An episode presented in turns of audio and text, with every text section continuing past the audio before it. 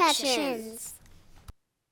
Due to suggestive adult themes and dialogue, this podcast is intended for adults. In other words, the truth is ugly, so we get ugly right along with it. Everything we say is out of love for ourselves, our people, and our community. Sincerely, the Green Route Podcast. So, y'all, I have my incredible, amazing, just beautiful, gorgeous, fly as the fuck friend um, with me. So we actually met uh, at AT and T. Um, I don't even. I, I think I may have been in my first job with AT and T when I met you um, at the center up in Richardson. Mm-hmm. And so, yeah, I met her through another great friend of mine who will be on the show, crazy enough, soon enough. I can't wait. Um, yeah, that's gonna be fun. And so, Because his driving humor is so hilarious. he really, he really is. Hilarious. He just he sneaks it in there. He sneaks it in there. So we met y'all, and um, really it was you know I knew Latoya through.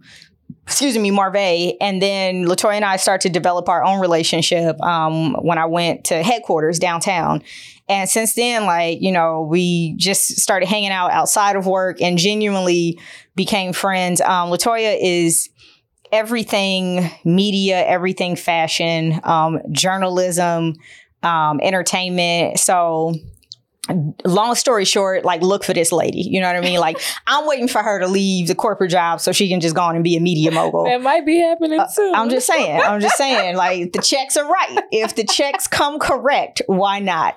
So yeah. So she is um, not only in marketing and media for AT and T, but also the vice president, the newly minted vice. You should show the plaque now. This is a great time to show the plaque.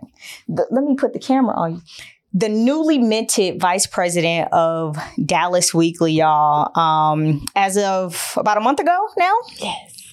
She was the managing editor, and now she is the vice president, and that is an attestment, a, a- like an attestation to her hard work. Um, to how she just pours into people, into the community, um, into everyone she touches. So I'm so excited to have her with me. She is also a fashion model, a stylist. Like you can tell by the fit. Like details are everything. details are everything. Details matter. I'm saying, I'm saying, accessorize, how accessorize.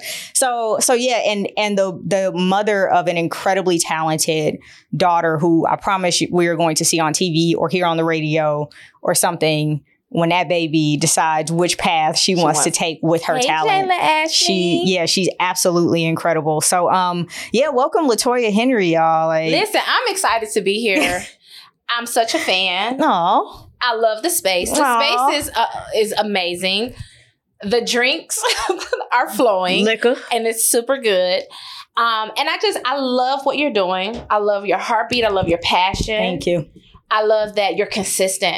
People think that you know you have to have a large following to do things like this. Yeah. you don't have to have a plan. Yeah. you hit go, you hit live, Yeah, and you flow. that's right. You stay consistent, and that's what I admire about you is Thank that you. you have been consistent through and through. Thank you. And I know you're going to just go far, and I'm excited to just watch you grow Thank and you. just develop more. So I'm super excited to be here. Listen, Milda sent me a whole little A rundown, a little listen, rundown. and I didn't look at nothing. So listen, don't hold me to nothing I'ma say, but I'm gonna keep it real with you. I love it. I love it. What's crazy, y'all, is um, yeah, you know, I sent the topics last night because we we try to stay close to what the news cycle is doing. And then today it was like two or three big stories popped, and I was like, damn, should I add that to the lineup? So actually, I'm gonna give a quick rundown of that shit real quick. Did you throw Halle Berry in there? I did not. I did not. Yeah, but we okay. Okay, that's all I'm gonna say. So so we used to do quick hits. You want to do some quick hits real Let's quick? do some quick hits. Let's do some quick hits. All right. Story number one. I'm gonna start with the more serious one, and then we can move to Halle Berry's ain't The shit ex husband. Um. So number one. Not sure if y'all heard about this, but I was coming in the house and I just happened to look at the TV and the headline said that leader of the Wagner group. So remember the guy who um had helped had hoped to stage a coup in Russia. Yes. So the guy who Putin has employed him and his soldiers to help to actually fight the war in Ukraine, the Wagner group. well, apparently he died in a plane crash today. Right outside of Moscow. I want to point that out. Um, yeah, so the speculations, the speculation is that it was shot down. Right? The plane was shot down by Russian missiles. I also want to put out there, so remember we've been talking about Niger Yeah. the coup that was staged there. Niger is literally and potentially right on the like in the center of destabilization of a lot of um of a lot of like domestic um policy within Africa, but also diplomatic relations across, the Across world. Because I mean, think about what's happening with BRICS, South Africa, all of that, right? So Niger has been the center of a lot of contention with countries like America, South Africa, Kenya, all of that, because to lose that means that like there's just a lot of destabilization in the area. Apparently, the military leader who took hostage the democratic the democratically elected president in Niger had been talking to the Wagner group about helping them to put the government back in the hands of civilian rule. So as much as I love to believe that Putin was uh, up to on. this on him like by himself, there are too many people invested and too many pots that the Wagner group was involved in for this to just, in my opinion, to just be a Putin Russia thing. Just my thoughts. No, I 100% agree with you. Just, and I will say that when I was watching BBC, they actually showed a picture of the leader of the Wagner group and one of the military leads from Niger shaking hands. So I don't think that we are on our own in believing that this could be bigger than just It's definitely bigger. the potential so you coup. definitely got to watch. because Yeah. It's going to unfold and the truth is going to come out. yeah. Yeah. Like, It- or will it? I think it will. Oh, I, I think it will. I, Now, it might be a, It's a easy to blame Putin, though. now. yeah, that's true. That's true. It's easy Yeah. to blame, but years come, the truth is going to come out. Yeah. People going to fold. Yeah. Yeah. Somebody gonna say something to somebody in a bar and somebody gonna overhear it. and like, the truth is going to come out. yeah, it, it it was pretty bad, y'all. It's it's pretty bad to really think about this this man and they've been searching for him for a minute. So remember after the whole coup, the the attempted coup thing, And they they were like, right? They was like, is he in Belarus? Where is he? And somebody found out his plane was taken. It was his plane. Point that out. This wasn't no like commercial flight. You know what I mean? This was How his many shit. other people were on the plane? There were 10 total on the plane. And all 10 are um, Russian media are saying that they are being confirmed deceased. I hate to hear that. Yeah. Yeah. So um so yeah, Other that's our had to come down I, because of and when you see the video, it's like, uh, that wasn't no mechanical error. absolutely not. Um, so yeah, it's uh so so that's crazy. So that's that's the number one quick hit. Um, the second thing, y'all, the RNC debate is set to start within the hour. Um, I think it's well almost 30 minutes. It's 9 p.m. Eastern time, I believe. Trump will not be there. We knew Trump was like thinking about, okay, how am I going to take viewership from the RNC debate? And he even said, like, I don't need to be there. People know who the fuck I am. Like, y'all need to go Of get you some publicity, right? Of course. He not lying. He like, I mean, when you are the clear front runner, I think something like 40 some odd percent or maybe even 50 some odd it's percent It's like a waste of time. are like, yeah, we're still voting for Trump. 91 Like, you know, charges. You know my fucking name. 91 charges. And he was like, of course you know me. Thanks for giving me the free publicity. Right. So he also got to prepare to turn himself in tomorrow in Atlanta. Are we waiting for this? Are we excited? About Atlanta? I think Georgia is going to be a very special case. Um, I think Fani Willis has a really strong case. Um, some of some of the like the others are strong. Don't get me wrong, but like Fani Willis, like she has like the phone call, right? The recordings. How long you think he's gonna stay there? Because I think he got like Oh, he's he's he's gonna be out on two hundred thousand dollars bail tomorrow. Yeah. he won't actually go into a sale or anything. take a mugshot. I would love to see a mugshot. Put them Chanel bracelets on him. that would be cute. Trump, give us a mugshot. Cause see, that would Give also raise that would raise look. his street cred too. Yeah. Like, you know what I mean? Yeah. If he got a mugshot, that that would be pretty crazy. because I have a message to our people okay, let me. with the upcoming election. hmm I want Democrats to understand that we as a community, as black people, we're not voting Democrat just because we're black. No. We're not. So like this debate that's happening, people really need to tap into it Watch and it. look at seriously because this election is so important. Mhm. It's so important. You got to vote for the best candidate. at this point, we can't look at parties. That's real. you you can't look That's at real. parties. It's so important to look at the candidates, and you need to. So Republican, we see who's the number one runner. But if you didn't like his presidency when he was running, you need to look at the other Republicans that's out there. That's right. Like seriously. Yeah. And so Democrats, y'all, they got to come because we're not voting just because you're a Democratic Party. Yeah. No. I like, will write somebody in. Do you understand me? Demo- Because Democrats. I'm not playing with Democrats or Republicans. Democrats have taken our vote for granted for too long. Um. And we we're educated. mhm. We got social media that's out here. Yeah, we can we educate each other. more. Yeah. We're holding more people accountable. Yeah. So they gotta come with it That's real. and not take us for granted. That's very Because real. we're not taking the BS no more. That's very We real. tired of your shit. Dem- dem- like Democratic Party. I, I hope you hear the message. And matter of fact, Kenneth, uh, chop this up and make a clip out of it because 100%, like we are over having our votes taken for granted over and over again, only for Democrats to be like, oh, thanks for the votes. See you in four years. You know and what I mean? my people, don't. I know we don't. It's people don't like talking about politics, but don't be ashamed to say that you voted for Republican. Mhm. Like if that's what you did, that's what you did. but know why? That's my other thing. Like, they know the reason why, but they just shame to say it because they feel like other black people are going to shame them for doing that. Stand bold in your decision. no, I, so, be so I, confident. and whoever whoever you vote for, cool with me. My thing is, did you vote for selfish reasons? And and here's the issue I have, honestly, with a lot of black men in particular who voted for Trump is because they were voting against against Hillary. They didn't want a woman in office. It wasn't we you have literally one of the most qualified people to ever run for president in Hillary Clinton. Let's be clear about her qualifications are there. Trump's are not. They they just were not there. One hundred. That's a whole. That, you got to bring me back so we could talk about because the way that the world show up for men and how they don't show up for women. Y'all was mad about pantsuits and emails? Y'all was mad about her wearing pantsuits me. and emails? It's beyond me. when he's talking about grabbing by the pussy, and you got a mama and sisters and aunties and a grandma and like nut. So, so my thing is this specifically black men because you will notice that the Republican Party has begun to cater to you all more and more and more. Like Stroking y'all be- egos. Yes, be careful. Do understand this. They know that y'all want to be in the demographic of the Supreme. Yeah.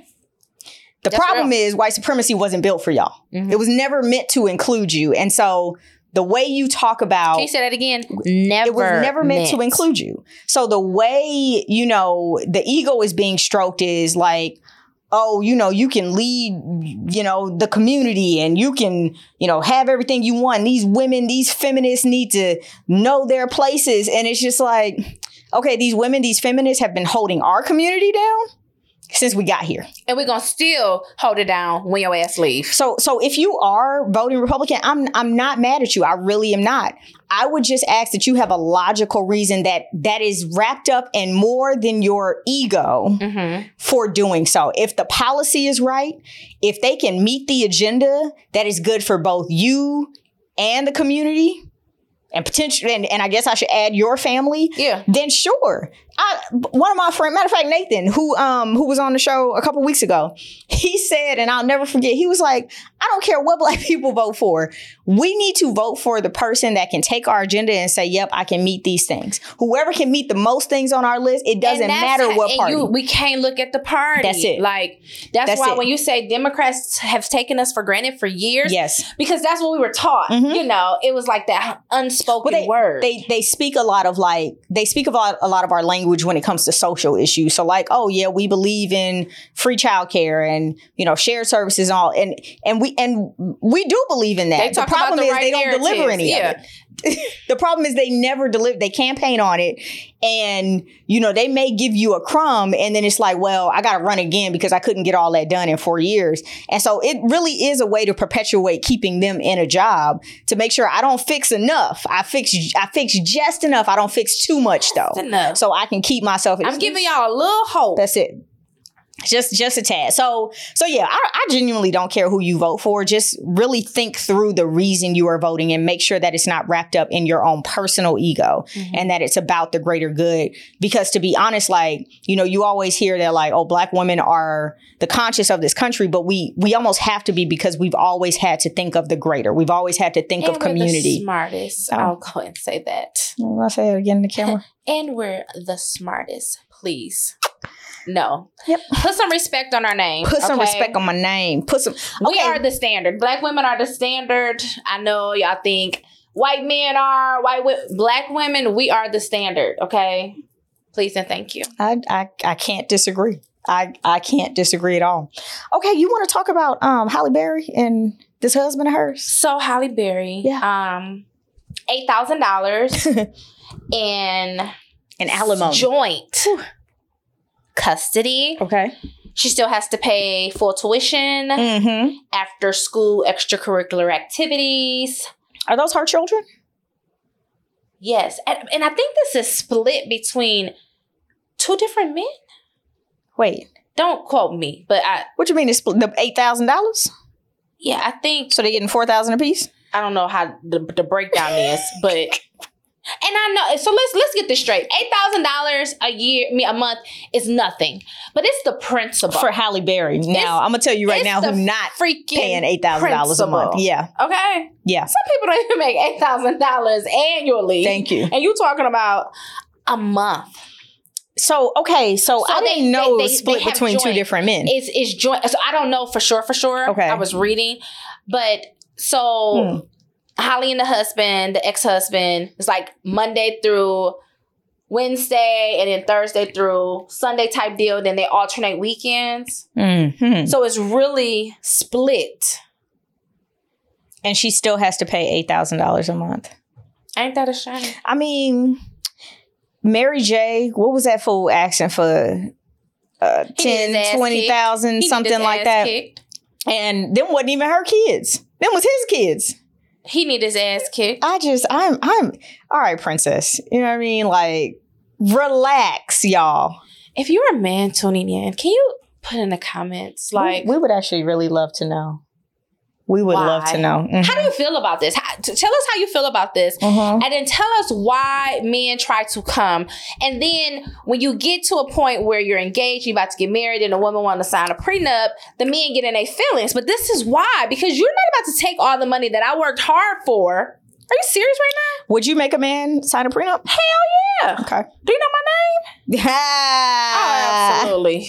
Listen here. My name, ho, wait. My net worth. Come on now. I love that. okay? I love that. I'm love that. speaking that to existence. Hallelujah. Amen. But I'm just saying, like, you're not about to take Yeah. nothing from me and mine. Yeah.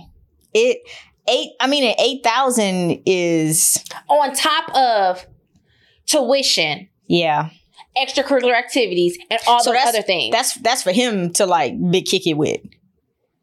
She has to pay that. That's. I mean, what I I wish I remembered the number from Mary J when she was getting divorced because Yeah, I it, was remember a, it was a crazy number was for a- alimony. Like it was crazy. it was nuts. Yeah, and I'm like, I know Mary J makes makes money, but Jesus Christ, like, is that what we doing out here?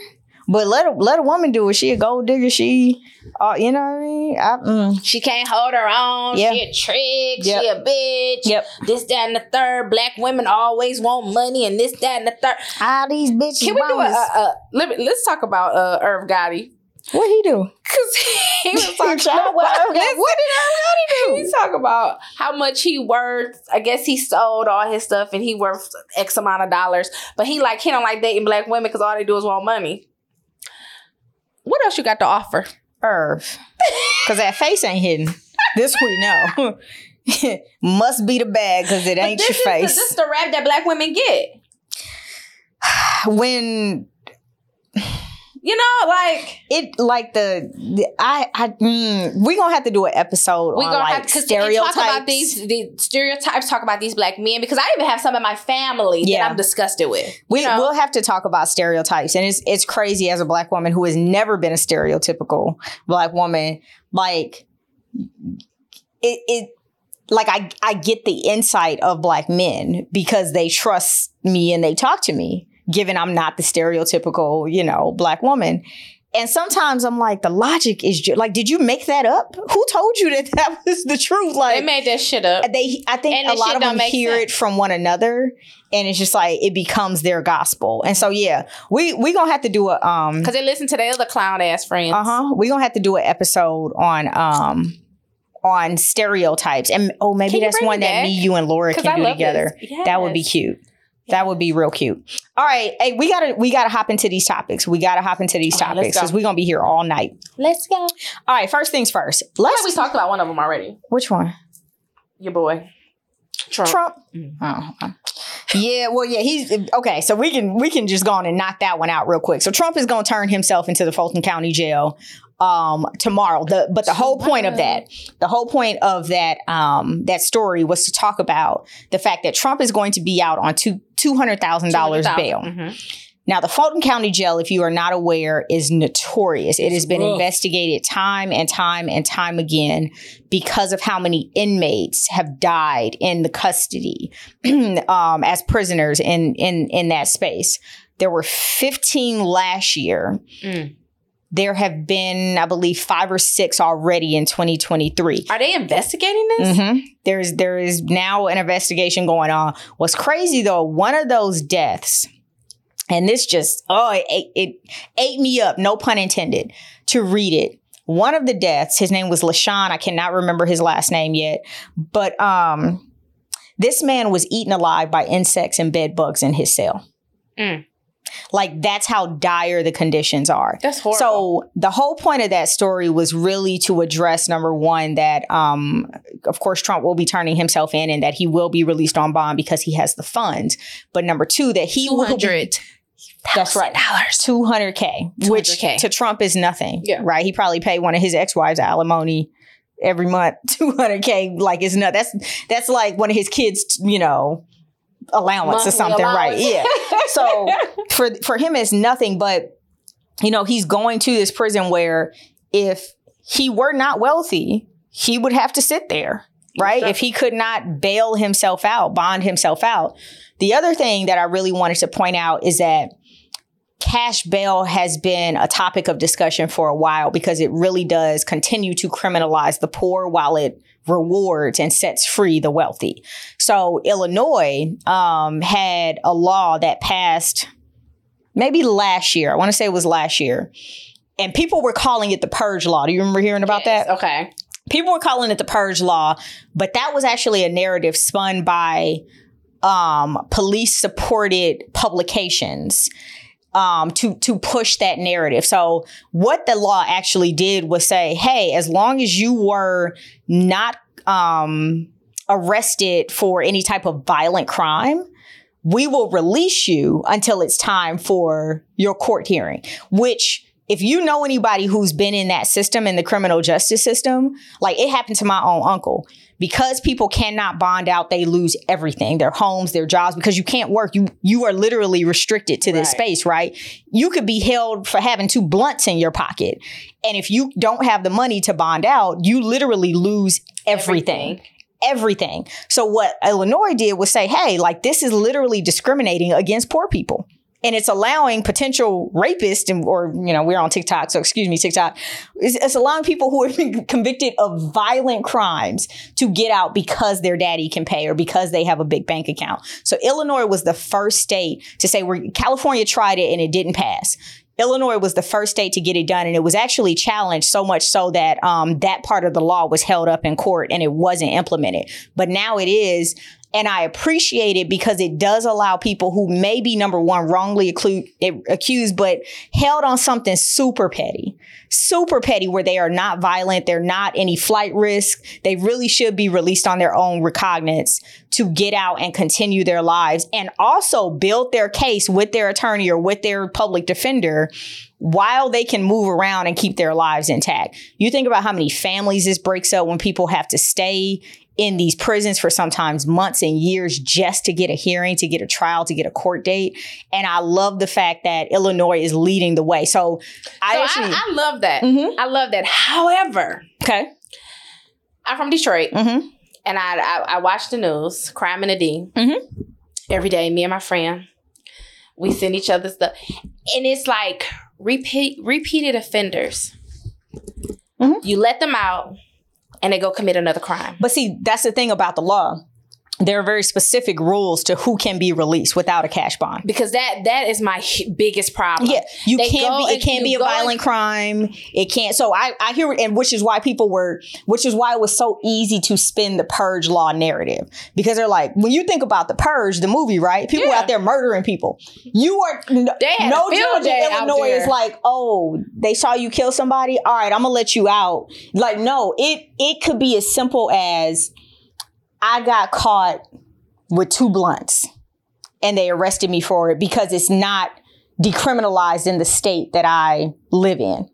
Mhm. And and how many people do we know that had just a little bit on them? Just a little bit, not Yeah. enough to distribute, right? Not enough to sell, but are literally being locked up and being held and losing everything. So so if you actually go read through the law, I do agree with it because there are very specific rules. If you're like a convicted felon of a violent crime, no, I'm keep gonna hold your you. ass. I'ma yeah, hold you. keep your ass in jail. But if it's if I if I picked you up on jaywalking and your bail is fifteen thousand dollars and you don't have it, can you imagine you're going to lose so much for for walking and you across the probably had an asshole cop in the first There you go. place. There you go. It and and it also also it makes the cops prove that you committed the crime. That's the other thing. Mhm. So if they pick you up and they're like, "Oh, you're you're you know a suspect in a in a in a crime," I'm going to hold you here, right? I'm I'm arresting you um, because I suspect you did this. You fit the narrative or or whatever, right? It makes the cops actually go prove that that this person committed the crime. You can't just keep me locked up in here because you think right that that I did something. So. I, I I definitely hear you, but that I think that's why it's important. And the same way you talked about um, you know, people watching the debate and really understanding what these candidates are talking about. Like, y'all, it is so important to actually read, Read. these laws and read these policies. because it's boring, we have the internet. Like you have to go out there and do your own research Yeah. in your county. It's so important. Yeah. Like sometimes I'm like, oh my god, I don't know what's going on. Let me let me Google real Mhm. quick Mhm. and read and make sure I understand before I go because it's so Yeah. important. Yeah. And to know the details, because if not, you kind of open yourself up to things like the propaganda of the whole purge law thing. Yeah. And I mean, I I watched black people spreading that narrative. And finally I did a TikTok video on it and was like, hold on, let's back it up. Yeah. let's back it up and actually break down what this is and make sure that we are not helping to spread the narrative that's been fed to us about a law that's actually going to help y'all more than anybody else Yeah. in this country. No. Like let's let's be clear. And again, California tried it and it did not it didn't pass on the ballot. And so And probably because people didn't research. there you go. And read They didn't really know what it was about. understand. They didn't really know what it was about. I understand. Because That's right. sometimes, now listen, sometimes the language be real tricky. And on purpose. On purpose. it'd be real tricky. Yeah. Yeah. It be real tricky, but that's when you got to go do your research. That's it. Good- Look, it be words in them bills. I'll be like, Google. Let me what because what does I'm this like mean? this. So, do you want me to say yes or no? Let me go back and reread Google. this. Let me see what this actually means because I don't trust y'all at I thought I was the only person. I'd be like, uh, nah. so am I supposed to vote yes or no? I don't trust y'all at No. all. So Read. so yeah, so Educate yourself. that was the whole point, y'all, was to talk about, you know, how our former president is number one getting arrested again, but also how he's going to be released on bond from a prison that is notorious he's for losing to predators. He's yeah, but I hope he get that mugshot. I pray he gets that mugshot. And then how cash bail Give us the mug shot.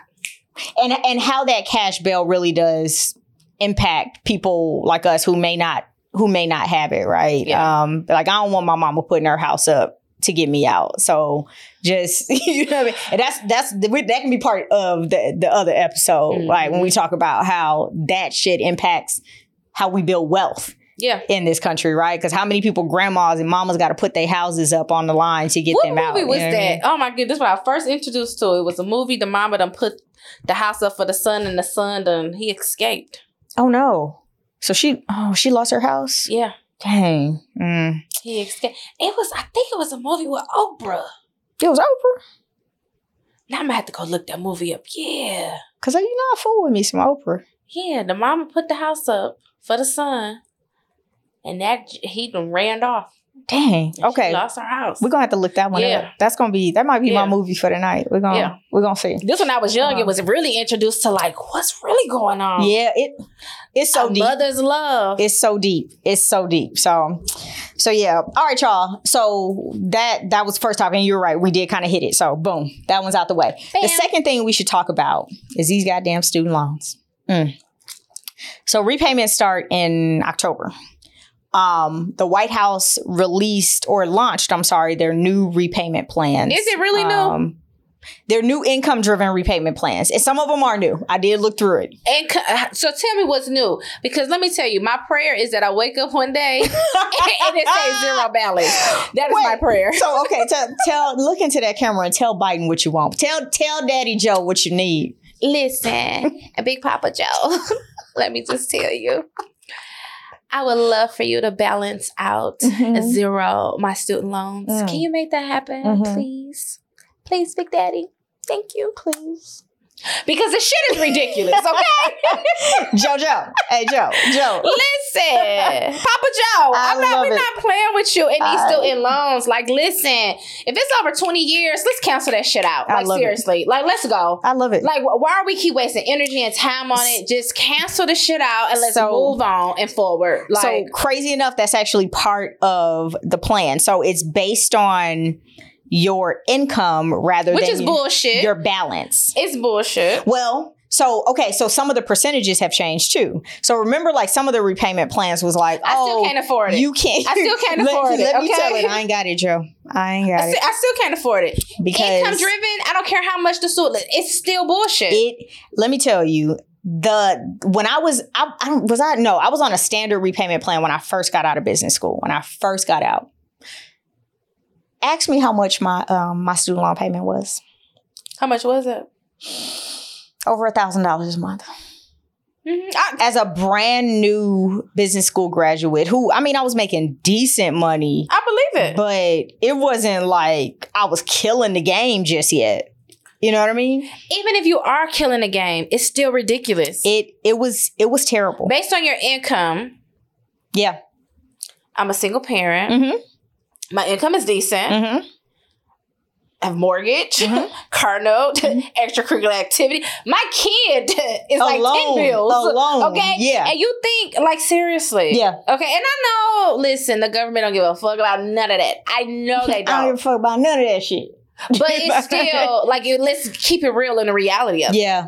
Cancel the shit out. Uncle Joe, Papa Joe, My- whatever you want me to call you. Big Daddy Just, JoJo. I just want What- you want me to him? send you my number. Maybe some feet Listen. pictures. Like you got pretty feet. That would be cute. Listen, I do- because it's ridiculous. That- so when you say income driven, that shit don't tickle my fancy. Yeah, well, It income driven makes me more angry. a specific a specific portion of your income, which is going to be lower than the income driven payments I was on before this. But also, there. And matter of fact, let me pull. uh, let me pull up Let me put some facts the fact up. sheet for okay, you. pull up the facts. Okay, because so- I'm not believing this shit. It has to be ten to between five and ten percent of their discretionary income. So that means after all your bills, and your baby is a bill. Ten. Five Ten bills. five to ten percent of what's considered discretionary. So that means my going out money, our drinking money. I you gonna take five to ten percent of that compared to what I was paying? I'll actually take this. I'll, I'll I'll take that. I can have a few drinks here at the house When before we go? go out. When does this go into effect? Um, the repayments start in October. Well, so, let's revisit this after October and let's see We'll for see real. how For it real. goes. Um, let me see. So also, also, also, also. Um. Because I'm really sick of student loans. Like seriously. So okay, Because didn't Biden tell us that he was gonna clear that shit? Like after 120 payments, so 10 years is now the new because I think it was 20 before, if right? you graduated over 20 years ago. No, 100%. So I graduated in 2015. I'm about due. And I was paying up until 2020. So I'm I am praying and we don't know yet, but I am praying that those payments count. Cuz that was Are they gonna back date? that's what I that's what I want to know if those payments count cuz that's 5 years of payments right there. Because if you backdating, baby, clear me out right now, Papa Joe. we good to go.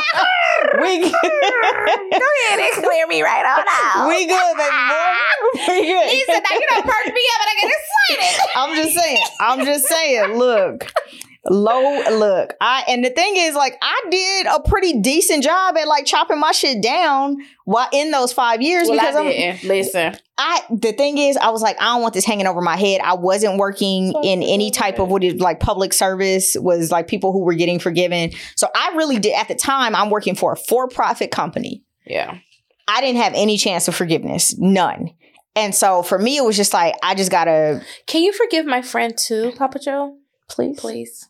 I'll put the camera on me. Please forgive my friend Hi. and me. Hi. I, I can also help you with some policy if you like. Listen, She got the a fee trade for trade. and um yeah. Listen, Papa Joe, we're a good time. Okay, listen. If nothing else, we are a good We time. drink, we cuss, and we talk politics. God damn it. we Listen, drink. we are a good time. I love it. I love it. So um so yeah, they released that again. Repayments are going to restart in um in October. What's crazy is like retailers are now getting worried like wait we've been having these record profits right? Because people have had all this extra money to spend. They've been able to raise prices Is it like crazy. money? They- do, do retailers really think that like because they haven't paid student loans that people got extra money because of that? well for a while they did right? Like remember I, I don't know about you but i was saving a shit ton of money when quarantine hit and they paused them student loans I got my backyard done. I got shit done around. I had all kind of, and number one, it was because we weren't going out as much. Mm-hmm. I, I want to admit that. Because let me tell also Mel likes to go out. Mel, one of the friends I got to like put on Do Not Disturb because she always want to go out. But go ahead. Sorry. Me? Oh, me? I'll be at the house, y'all. I'll be right here. At now, will I invite you to my house so we can pop a bottle? Hundred percent. We'll go out to that fire pit, to that deck, and act a fool. Put some, put a little something on the grill. so what they say, black people, as soon as it get a little warm, let's throw something on the grill. Listen, it can be cold outside. We're going to throw something on the grill. We're gonna throw a little something on the grill because one thing I do really enjoy, y'all, I'm gonna be honest, is this house. I love being at my house. And so to It's have so people. Mhm. that I love here with me, eating, drinking, having a good time, listening to music, I'm here. Now I will hit them streets, don't get me wrong. I might go to Black Canvas this week. You going? I think I was going next week. Oh, okay. Maybe I'll go next week then. Next week is like a big thing. For what? The 31st? No. Is it? Yeah, they like selling promo and tickets. And- No, I got a date next week. Okay, I can't go next week. I'm gonna have to go this week.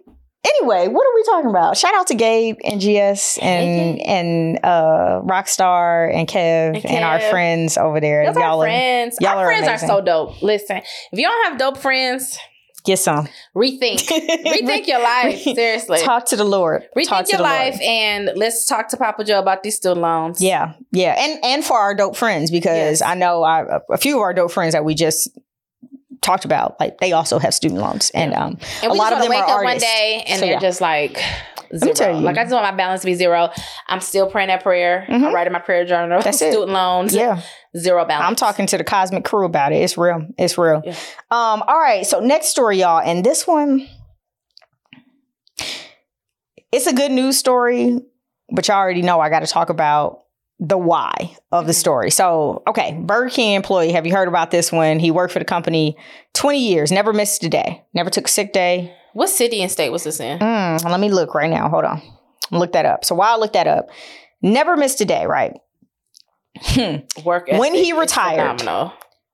when he retired, he was given a oh Las Vegas. He was at the um the airport in Las Vegas. He worked at the airport. Oh, so, So- it was a good one. Mm-hmm. Yep. So um he was given a bag of candy. Hold on. This is already some bullshit. they gave this, they gave this motherfucker a bag of candy. Okay. Um, okay, I gotta pull up the actual. There we go. Um, a movie, a movie ticket. One. It sounds like one. It was singular. It wasn't a plural. It was it no wasn't S. a pair It of was- tickets. he he couldn't take nobody with him to the movies. okay. Baby had to go solo to the movies. Um, they gave him a movie ticket, a coffee cup. I pray it didn't have Burger King on it. Jesus. And a few other small items for working over 20 years at Burger King without ever missing a day. Let me tell you something about me, baby girl. I'm going to miss me a few days because I'm going to have the The- sniffles. My allergies going to be acting The up. The work ethic Mhm. and the integrity of this employee, Mhm.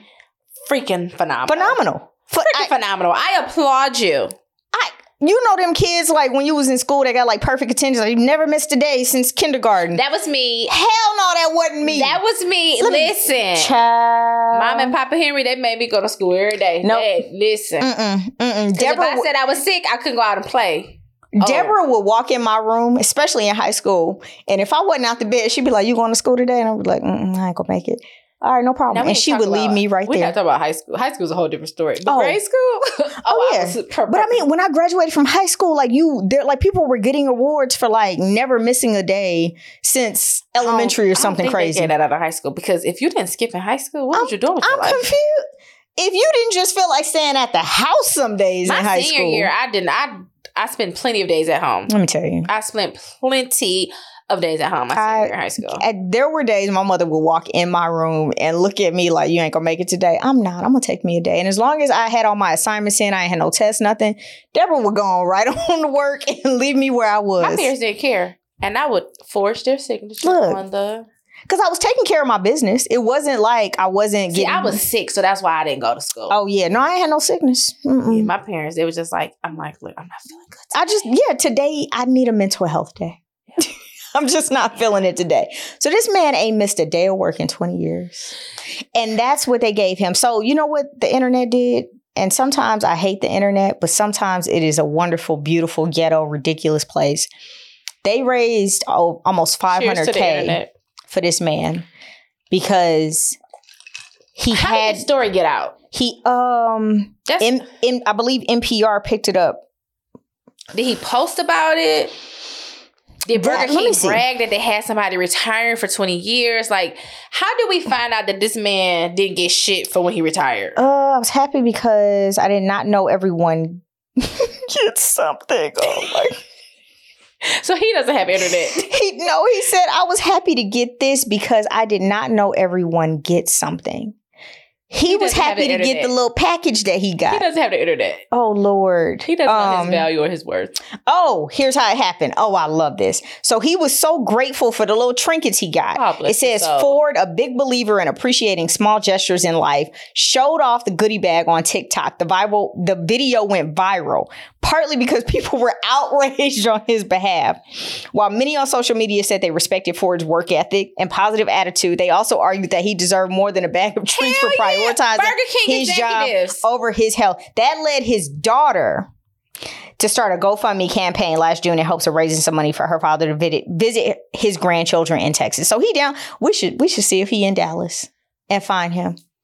Dead ass. Cause sir, I would do a story on you. hmm because I'm angry right now at Burger King. Burger King, exact. You got 24 hours to respond I'm- to I'm- us. I'm putting that in my notes. I'm gonna try to find his daughter and see if they're anywhere close. But Burger King, you have 24 hours to respond because I need to know why you didn't do anything above and beyond a candy bag Mm. and some little.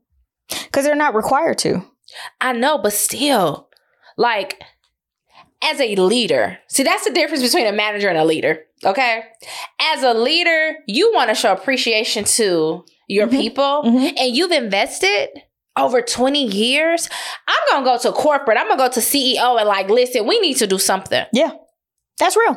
Twenty And years and this you- man ain't never missed a And day. I bet you the manager didn't even advocate on his behalf. No. But see, that's the difference between a, a manager and a leader. Say that because what they say, a leader will tell you to go do it. A- I mean, a, a manager will tell you to go do it. A leader, they'll roll up their sleeves and get in there with Listen. you and get it done. And so, hundred percent agree. So, shout out to his daughter, and that is on my list of things to do tonight. I'm going to see if they're anywhere near yes, Dallas please do that because, because listen, yeah, I'm always looking for a good story to tell. and and it, but it's but so again, part of the green route, right, is the bigger implication here. And you asked the question, Burger King, why did y'all not do more? Like as a as a as a company, a multi-billion dollar so company. many years of his life That's right.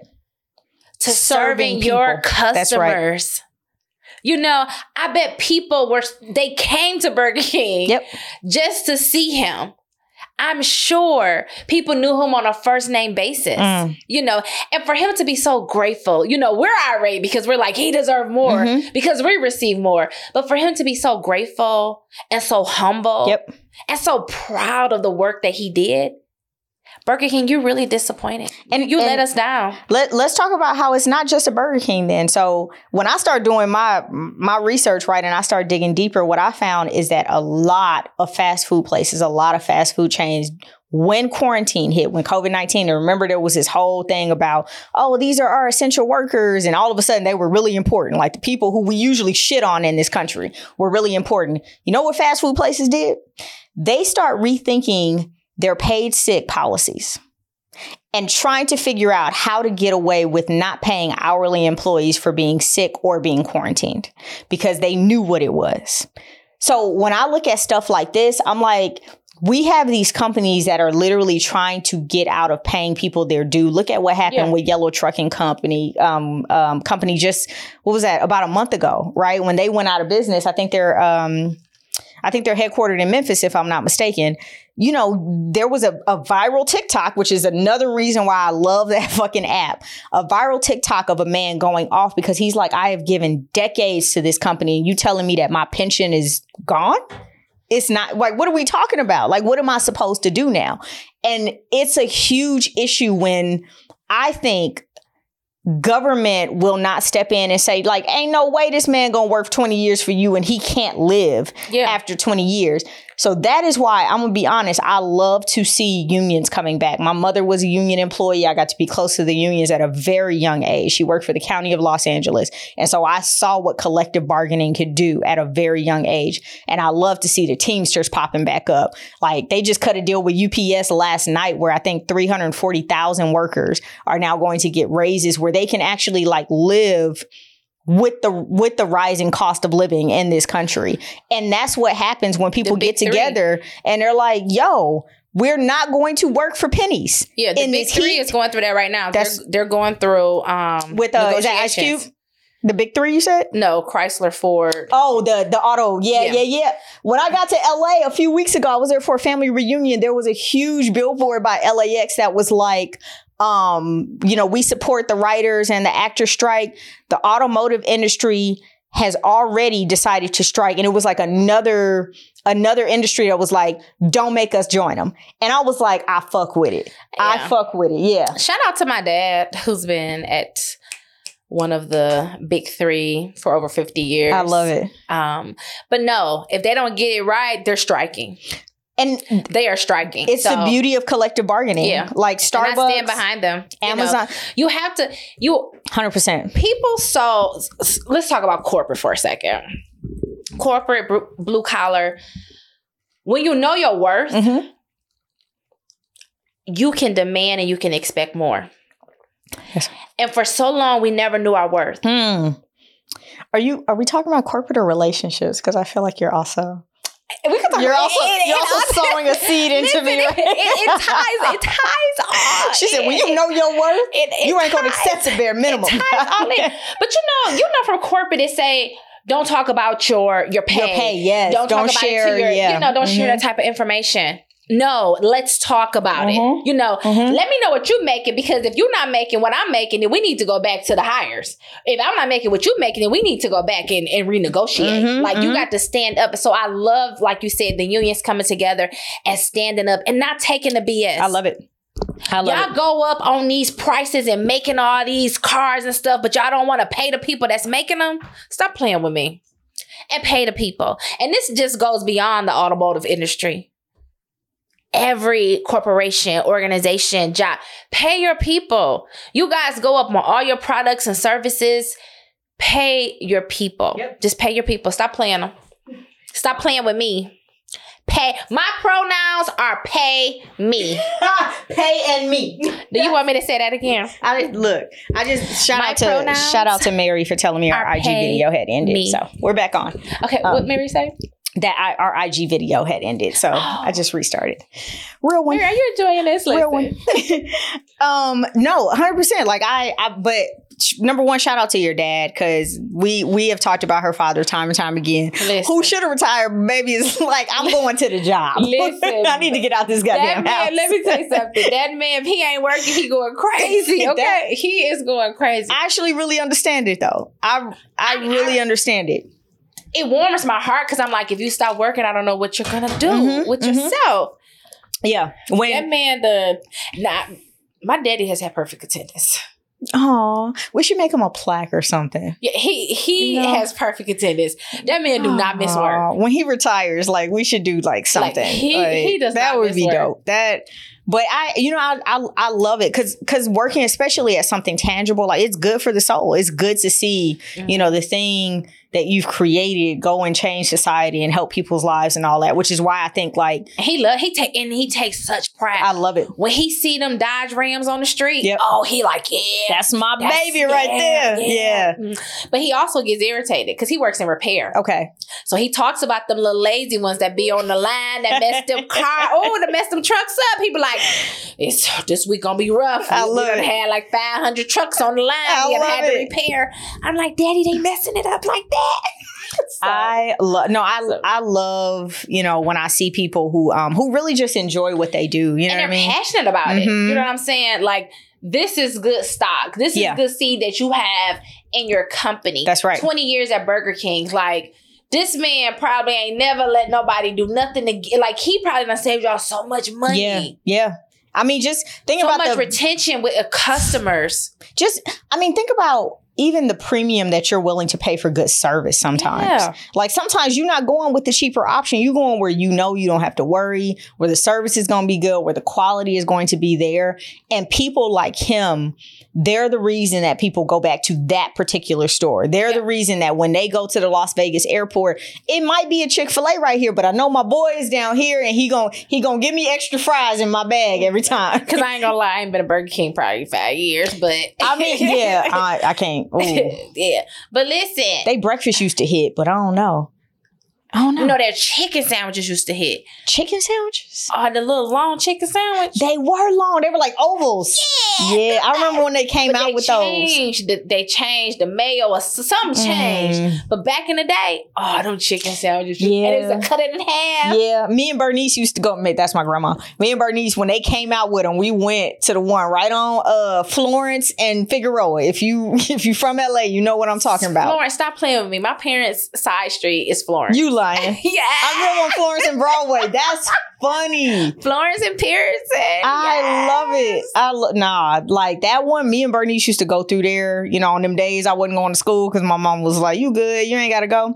And we would we would roll up. So now we be on the hunt for good turkey burgers. That's our thing now. We See, like a good turkey burger. Um, in Detroit, the Burger King up the street from my parents' house was closed down because people kept getting robbed. So yeah. Understandable. Yeah, we can't. yeah, I just realized that when I was home last time. We can't have that. we can't. ma- I mean, they might need to send old boy over there to run the place. Like he can get it in tip top shape around there. Yeah, yeah. Because we know that thugs will respect an elder if uh, it's the right elder. So, Yeah.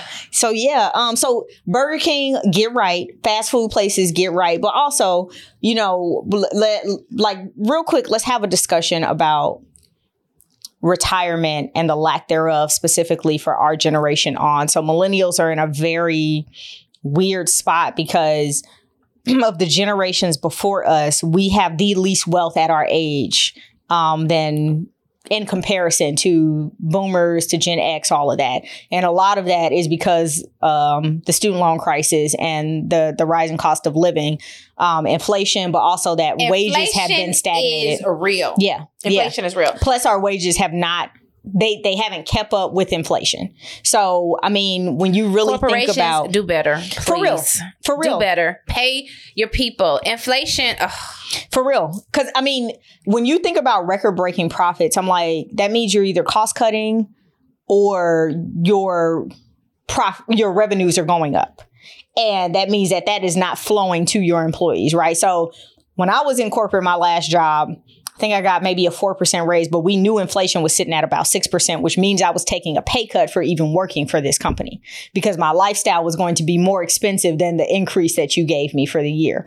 So when you know you you can like bounce these percentages off of people and it looks great especially if you're used to getting a 1 or 2% increase but it's like no you have to keep up with the cost of living yeah. and so yeah corporations like do better because our generation no lie not, not only is it very difficult for us to buy homes and get- Interest rates can we talk about those and how the fed has what, what number was this It's Uh, freaking insane. what it was was it the 10th or it's, it's been it's been crazy and we may be looking at another hike before the end of the year right Which is, I'm so, I know you're grateful when you purchased your home. oh my god I built my home a couple years ago and I locked in at a significant rate. yeah yeah One of my good girlfriends just purchased a home and I, my mouth literally It's not the to time. ground. I said, I was is it in, in, is it in the apartment. fives Hell, where is it Higher. It's higher close than- to seven. oh my god and see i refied and put mine on a, a 15 year because that was going to give me an even better rate than what i got when i bought the house initially like i was on a 30 year when i bought and i was in the threes i got in the twos just by putting it on a 15 year like i can't imagine being close to seven See, I got mine in the twos when I built my home. yeah It was nobody but God. that's cra- sevens Yes. and and i and the and with the price of homes right now yo Insane. so Insane. But a lot of people she- do do a lot to just do a lot to be seen. But it's that's one reason why people talk about me because they say I moved out to the country. I don't care. and did I'm living beyond. I'm not living beyond my means. That's right. Trying to keep up with the Joneses. That's Let me right. tell you something. That's not right. at all. no And me and my baby love our home. that's awesome i. I I am here for one thing my grandmother told me, especially when I graduated from business school. She was like, um, find a lifestyle that you're comfortable with, and regardless of how much money you make, just kind of kick it there. Like, and that will allow you to not have to work and grind for the rest of your life because you're not. What do they call it? Uh, lifestyle creep, right? So the more money you make, the more you spend, more debt you get in, shit the more you have to stay in like the rat race Yeah. to keep up with the life, the lifestyle that you've garnered for yourself. And so that was probably one of the best pieces of advice I've gotten because number one, I love my neighborhood, I love my house, but also I could literally leave my job because I didn't allow lifestyle creep to come up on me. Like I could literally talk about that one day? I could literally walk away and be like, She's my I'm hero. She's my inspiration. I'm good. I can make it happen because I've kept my my lifestyle at a certain level where I know I can make this much money every month until like you know this shit pop off and y'all start sharing my shit and we blow up. But yeah, like for me I don't and I don't need a big 4000 square foot house. Like it's me and two dogs. That's how I feel about me and my daughter. Yeah. Like I don't need a huge house. Like it's just me, her, and her friends mm-hmm. because they stay at my house for some apparent reason. Yeah. Like I'm like, y'all don't like going home. Like why you here? Um. They- okay, but it's Hey. it's comfortable. It's Yeah. cozy. It's for us. Yeah. It's not over the top. When she go away to school, it's not gonna be just too much for me. Yeah. you know. I love it. Even though I plan to meet me a rich husband, and Well, Big Daddy Joe might house. be interested. listen, you know, Jill I'm might be cool with it. She Listen, might. She Dr. might. Jill, no offense. I'm just saying. my um my special Annette, shout out to Annette. Um, but one day I laughed so hard because Annette, so she hates cooking, right? But she's married, so sometimes she's like, well, sometimes I got to throw that in the kitchen or whatever. So we were joking one day about like women who cook and clean all the time. She was like, shit, we need a wife. we about to get us a wife, and I'm like, so shit. Jill might be cool with it. she like, hold on, she cute. She. Talk about cooking. I should have brought us some chicken. We gonna do it in the bigger space so we can spread out. We like I I genuinely think we now. should do like Listen, a I'm um now. I'm like a maybe a oh maybe a Kwanzaa episode. That would be cute. Oh, that would be so cute. We could do like chicken and like Hennessy. Just keep it, just black that shit up. Just black it up in watermelon. Watermelon's gonna be out of salt shaker. season. Listen, with a salt shaker. What else black people known for eating? Because watermelon gonna be out of season come December. We got to do something else. It's not gonna be good. What's it? Uh, yeah, Ain't- you know they got the seasonal fruits, but I'm not. I'm not crazy about winter fruits. Like Yeah. mm, they not as sweet. We gonna figure it out though. Don't worry about it. We. I don't I'm know. here for it. So um so yeah so that's that y'all like um I, re- I really wanted to highlight you know this brother who had worked for 20 years for Shout Burger out to him. King Like, yeah I totally commend you. I love it. Applaud I it. absolutely love it. applaud it and I will definitely attempt to see if he and his daughter are anywhere near um Dallas because that would be really dope um for you guys to do a story Yes. on him and and and really I, I think too the bigger implications of why this is even a thing in our Right, country and is the it- yeah. policies that the policies that allow for this to happen. Um, all right, so let's talk about um Larry Elder and Charlamagne tha God. Did you see the uh did you see the the clip Yes. on the Breakfast Club? hmm Thoughts? Charlamagne is crazy. okay. He's he, he's just he's he's crazy. Been been been out of his kind his mind. But I appreciate how he speaks out. Okay. I, I appreciate how he speaks out. Larry, I got problems. Okay. Why people always coming after the black women? I'm gonna just jump right to it. Larry, um, so it, I I had to do a little research there. So, Because I, it's a fun fact. Mm-hmm. One of the co-founders, we graduated from the same high school, Detroit Cass Tech Holla, co-founders of what? the Fearless Fund. Oh, wait, Yes. wait, wait. Fearless one. What are we talking about? The going after the um. Oh no, you're talking about Ed Blum. Oh yes, I'm sorry. I'm, I'm talking about Larry Elder, who's running for president, going off on Oh. Charlamagne tha God. oh sorry. But I know, I know what you're talking about. Ed Blum. So what? Okay, so what she's talking about, y'all, 100 percent right. So. Edward Blum is the same guy who ran. the ice just popped. It did. That- it was it was crisp too. It was it it was a snap. Um, so Ed Blum is the same guy who led the charge to get affirmative action overturned at Sco- um, in SCOTUS this past summer, right? So remember the whole North Carolina thing, Harvard. He got Asian Americans on board to say, "Hey, y'all are letting too many black people in, and it's keeping our kids out." Ed Blum is now going after a venture capital fund in Atlanta, I believe, She's in. A, um, that funds that funds um, that gives grants rather to black women. It's a it's competition. not black women. It's women of color. women of color. I'm It's sorry, women of color. women of color. Um, and it gives it it has a grant competition, so it doesn't give anything. You actually have to apply and compete for these grants, right? And it's because, and matter of fact, B Nation said it next week. Last week, it was like point zero three percent Mhm. of all venture capital funding goes to black women in Black particular. women, now, yeah. what the, what the number is for women of color, I actually do not know. So here's a fund that's literally trying to close the gap. He mad about it because we can't have nothing nice. Pretty much, we just we just can't have people always want to come the black woman. we can't have anything nice. So what what political experts and legal experts are actually thinking is that this is a test a test lawsuit to see if there's any precedent there. Excuse me, so that he can take it to like a bigger stage and he can go after any anything, any competition, any grant. he messing with the wrong people. Think about the SBA, right? The Small Business Association. Like, remember that they have those programs that say, hey, like if you're, say, a contractor or whatever with the government, so much of your your funding that you receive have to go to subcontractors that are women and businesses of mm-hmm. color or LGBT. I, I don't think LGBTQ people are included in there, but um, but yeah. So the precedent could be set with this smaller case in Atlanta, but the good thing about that is that that fund has lawyered the fuck up. they have lawyered up. Ben Crump has actually joined the team of lawyers that is going to defend this fund because if that goes through, if Ed Blum gets his way, the same way. So remember, he started He's at um, get his way. UT Austin with Abby Yeah. back in 2015, 2016. She was mad because she was a legacy and didn't get into the college. You know what the fuck other, all the rest of us do, Abby, when we don't get in? We move on. We go, somewhere else. Go somewhere else. Like relax. Yeah. Relax. like world is not coming to an end. Just be easy. You know what I mean?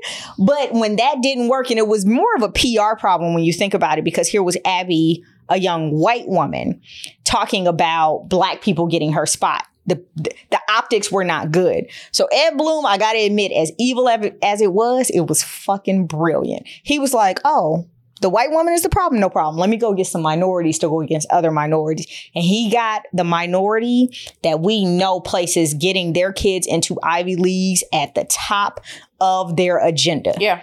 Often at the top of their agenda. He knew who to go after. And I'm gonna say it right now Asian cousins, y'all got played.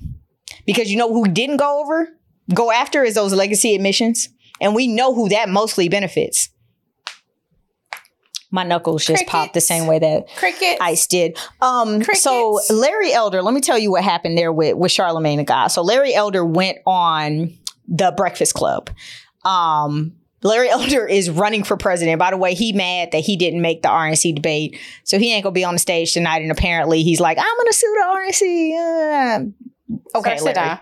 You had one percent of the vote anyway. You thought that you being on that stage was gonna make people vote for you, my Yeah. dude. Um, he was running. He also ran for governor of California against um Gavin Newsom some time ago. There was actually a recall recount of the vote and all of that. He had like a fairly decent chance of winning, to be honest. But thank God Newsom pulled it out. So he goes on the Breakfast Club, and Charlamagne tha God says to Larry Elder, "Have you ever heard of an N-word wake-up call?" Larry Elder was like, tell me what it is. Charlamagne tha God explains it and is like, oh, it's a moment of racism that makes you realize that you're black. Larry Elder says, okay, well, let's talk about that N word wake up call. Because I remember specifically Joe Biden was campaigning for the 2020 election and he came on your show and told you in your face that if you don't vote, didn't vote for me, you were not black. And you didn't have no words for him, you had no smoke for him, nothing like that. And here's this man telling you that if you do not think a certain way, you're not black. Larry Elder is giving it to him. Get like, you know, Charlamagne tha God, like he usually got some comebacks, but he he had to take this one on the chin. He be, because although I really do not find many things that I agree with Larry Elder on, I do think that that was a loaded question to try to catch him up. And he forgot that he was talking to a career politician who is also a trained lawyer who is used to eating people f- like you for lunch. But that goes back to Democrats taking black people for granted. Mm-hmm. No, Biden and, and that. that's what Larry Elder was It- pretty much Biden getting at. said that to him. That's what you know. Larry Elder was pretty much getting at. So remember, so there were a faction of us when Biden said that that was like, who the fuck are you talking to? Like, number one, you are not going to like shame me into voting for you. If your policies ain't hitting my dude, I'm not voting for you. Yeah. And let let's be clear. Let's y'all. th- Let me say this in the camera. Matter of fact, America did not vote for Joe Biden. America voted against Donald, Donald Trump. Trump. Yeah, this is what y'all gotta know. let's be very because Biden. Let's not forget you had a role in the Anita Hill thing. You had a role in the war on drugs and mass incarceration. Like, let's not forget, my dude. And you're 80 Like- years old. Yeah. I'm saying, go enjoy your retirement. It's time to pass the baton, y'all. Mitch McConnell, Dianne Feinstein, it's, Listen. Feinstein. It's about time. People, this is what they need to know. We did not vote. You know, I, I love the idea of having our first black VP. Mm-hmm. Mm-hmm. I'm gonna I'm gonna let you have that one. I'm gonna go fix our angle on Instagram real quick. because I and Mel know how I feel about this. I just want people to show up. That's that's all. Yeah. That that's all. I just I just I just really want people to show up. But we did not vote for Biden. We did not vote for Kamala, although we was excited. We we voted We against just- the bullshit. we just didn't want Trump ass to be back in the goddamn office. We can't like, this. We can't let this man back in. I didn't care about a Democrat or a Republican. I just wanted Trump ass out of there. Lord. Okay, like that's the real. I, that, Seriously, like, I'm, like- I'm, I'm gonna be honest. Like, I was just like, damn. We just these are our it. choices. This is all we got. it. This is the best we could come up with, America. That's why this is the next election. It is so important. Like, Yeah. But but even the Democrats, right? When you look at the Democratic field, it's like, you know, Biden is the sitting president. They are they're they're going to have to hand him the nomination. There's no one that can that can really take it from here and from him, and that's the sad part because is he? If- is he? can we do just a whole presidential Mhm. election? Because I think we should. I really think we should. Like, I yeah, that would be dope. Maybe like, ooh, what about like a live election night episode or something like that? Like that would be dope. It's gonna be a lot of drinking and hookah. Listen. mm-hmm. we can make some money too. Summer, how we gonna make some money, girl? What you wanna do? We can charge people to come into the establishment. Here we going live. Oh, that's cute. A live show. yes, one thousand. Love that. Love that. Yeah. Yeah, that would be dope. Like politics, liquor, You and know when we put our masks together.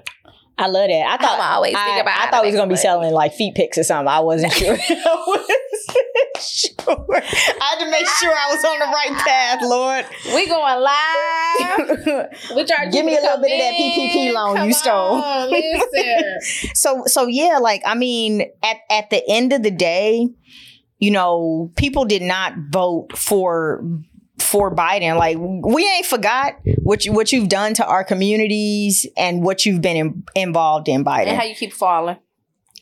and it, and that's the thing. Like i'm like you 80 i expect 80 year olds to fall which is why you probably you should be retired somewhere. Um the same way that this man worked for 20 years and should be somewhere enjoying his life the best years of his life and that's what america says right Biden and and a lot, a lot of our politicians should be really retired. It's time to pass the baton, y'all. And we're not saying that we can't learn from y'all. So is it okay? So let me ask you this question: Is Mm-hmm. it time to pass the baton, or is it time for the next generation to step the fuck up? That's the problem, though. So when you talk about the next generation, which would be us, it is our time, millennials.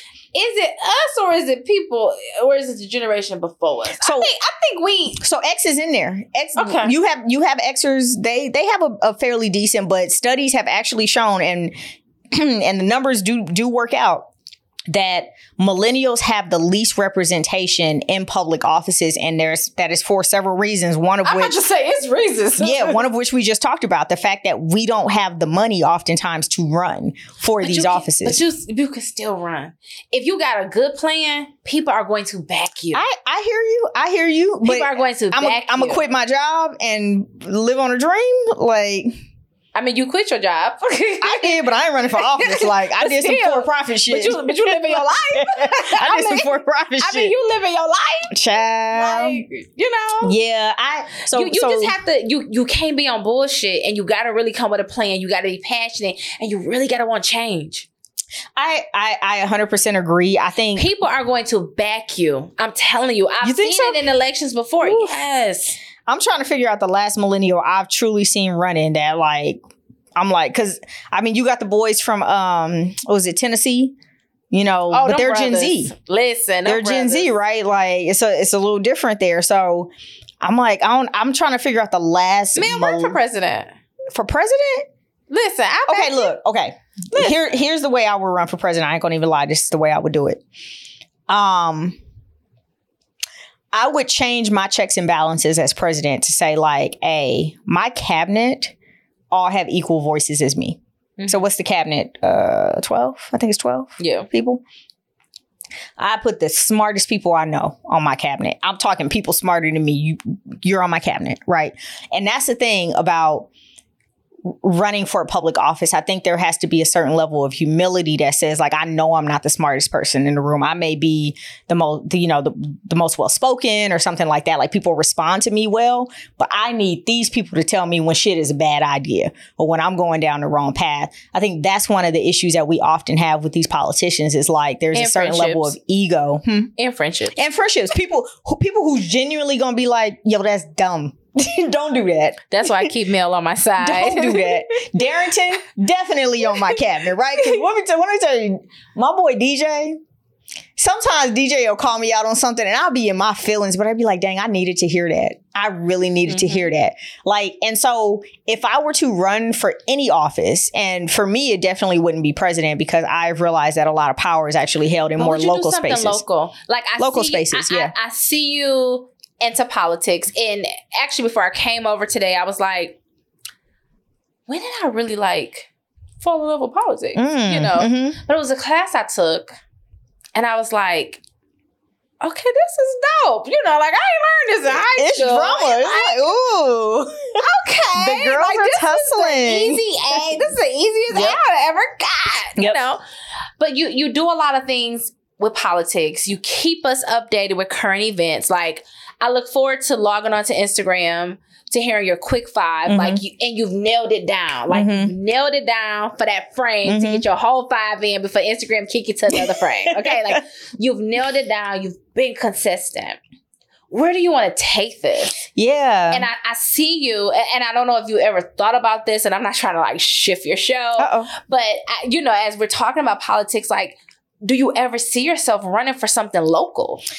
Man, I don't know because the thing I really love is keeping people informed about policy. Mhm. You know what I mean? So, so Like- maybe a reporter. I would reporter would be dope, but my whole thing is like I want to pe- take people behind the headline. So so the reason I even started this, the reason I even started the Because you quick know five. my wheels are spinning right now. the reason, look, y'all, Okay, we, we we doing work right now. Listen, so the, the reason. I even started the quick five was because I would get on the internet and all people would report was the headline yeah. and not the why. So that purge thing, the purge law thing, Mm-hmm. it made me so upset to see this narrative being spun to people who the law was actually supposed to help. But it's not getting down to the nitty And it, gritty. and it it never took them behind the headline. So I'm like, no, I read it, y'all. Like, let me tell you what it actually says and why this is actually a good thing for people who look like us.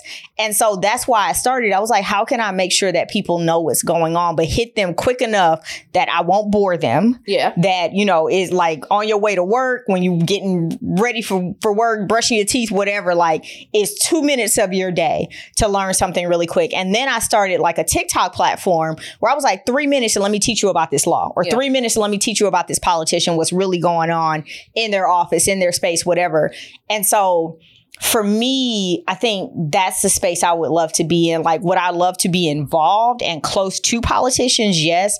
But you, I, I know you already know because Dallas Weekly is deep, deep in, you know, in public policy and making sure they hold the, peop the, the people accountable, specifically in the, in the, in the state of Texas the respectability politics and the politicking that it takes to be in politics is not my thing. It like I wish that I could walk in a room and be like, "Ooh, I need to go get a photo op with this person because that." But you already know that's not me. Like That's not me either. oh I my hate gosh. I hate it on so many. I don't even like you while I'm taking a picture with you. That's that's what I think about often. But for me, it's how can we change how news is disseminated to our people to make Yeah. sure that they are informed. And in this generation, in the year 2023, we also have to make sure that our people are entertained, that it's relevant, that it's culturally relevant. And so that's my that's my whole goal with this platform. So like for like it's funny when Laura was on the show, um, who Toya actually knows as well. Laura was like, you know, I see you on an Al Jazeera on you know uh, a Grio something like that. I'm like, yeah, I'm here for all of that, but also BET don't have no real breakdown of yo what happened in the news today and why these things happened. We could get you on CNN. uh, get me on CNN then, because I would love to argue with some of these folks. We, we can definitely get you on CNN. Can I wear a hoodie and a hat? No, I'm just playing. Listen, we, we can definitely get you on there. So Like- so yeah, I like So I, see that. So so okay, we are doing work right now because like I I I have some things, you know. we we gonna talk about it. We gonna Yes, we, we gonna talk because about like it. I can I can see that like you keep us informed. If you love what Mel is doing, like comment, put, post a comment and tell her, show her some appreciation. Like we have to give you your flowers because you. this is amazing. Like you said, you make it relevant. You make it culturally engaging. It's it's a conversation about what's going on in the world between between a group real. of Like, friends. we look at the shit anyway when we scroll through Facebook. yeah, yeah, Scroll through Instagram. yeah. look at the when you go down a rabbit hole on TikTok, okay? like and you know you you've been down that rabbit hole before. But like you keep it Yeah. real Yeah, and you're stating the facts, but you keep it so that it's just like I, I want more. What you gonna talk about tomorrow? hey, like I- did Mel catch this? like is this Yeah. gonna be her top five? and y'all, when y'all send me stuff on Instagram, when y'all send me DMs or like posts, like, "Hey, what do you think it is?" I can't even lie. That a lot of times feeds my content, so I love that. Please keep sending me that keep stuff. sending it. because a lot of times I'm like, damn, what I'm gonna talk about today, and then I'll look in my DMs and be like, well, I got a list of content I right here. I was like, damn. But you know, it's so much stuff that go on every Yeah. day that it's just like, and I be up at two o'clock in the morning. And shout out to our CEO at Dallas Weekly because I be we be sending each other stuff. I love at like it. two or three o'clock in the Jess morning. Like, okay, this, okay, that, Yeah. this, this, like you know. And so I'm always thinking of like. I don't always try to be the first to break news. Mhm. But so that's the dangerous part too. So a lot of times I see people trying to be the first, and I'm like, you haven't had time to even let the facts come out, number Yeah. one, or develop the backstory behind the headline. So I, I think that's also an issue with like influencer culture because everybody's trying to be the first, but you cannot go into depth I and don't really care. Like, do you inform care people. who's the first to report something? I don't. I care about can I learn something from you? I could care less. Yeah. I just want what you say to be accurate. Yeah. Speak my language. Credible, Yeah. validated. Like I could care less who posts something first. That's you right. know what I'm saying? That's right. And that's how I think. yeah. Like if we a day or too late, I don't care. But I just want what we post to be factual. That's right. To be actual, and I want people to learn something. That's it. And that and and that's why like even when I, you know, do my TikTok, my 3 minute, minute videos, I'm like I want to make sure y'all understand so like I did one yesterday about um the uh about Larry Elder suing the RNC and I wanted people to understand like why he Why was suing happening, huh? and the rules and the criteria that the, the RNC had set for the candidates who were going to be part of the primary debate. If you don't know that part, all you know is Larry Elder is suing the RNC. But why?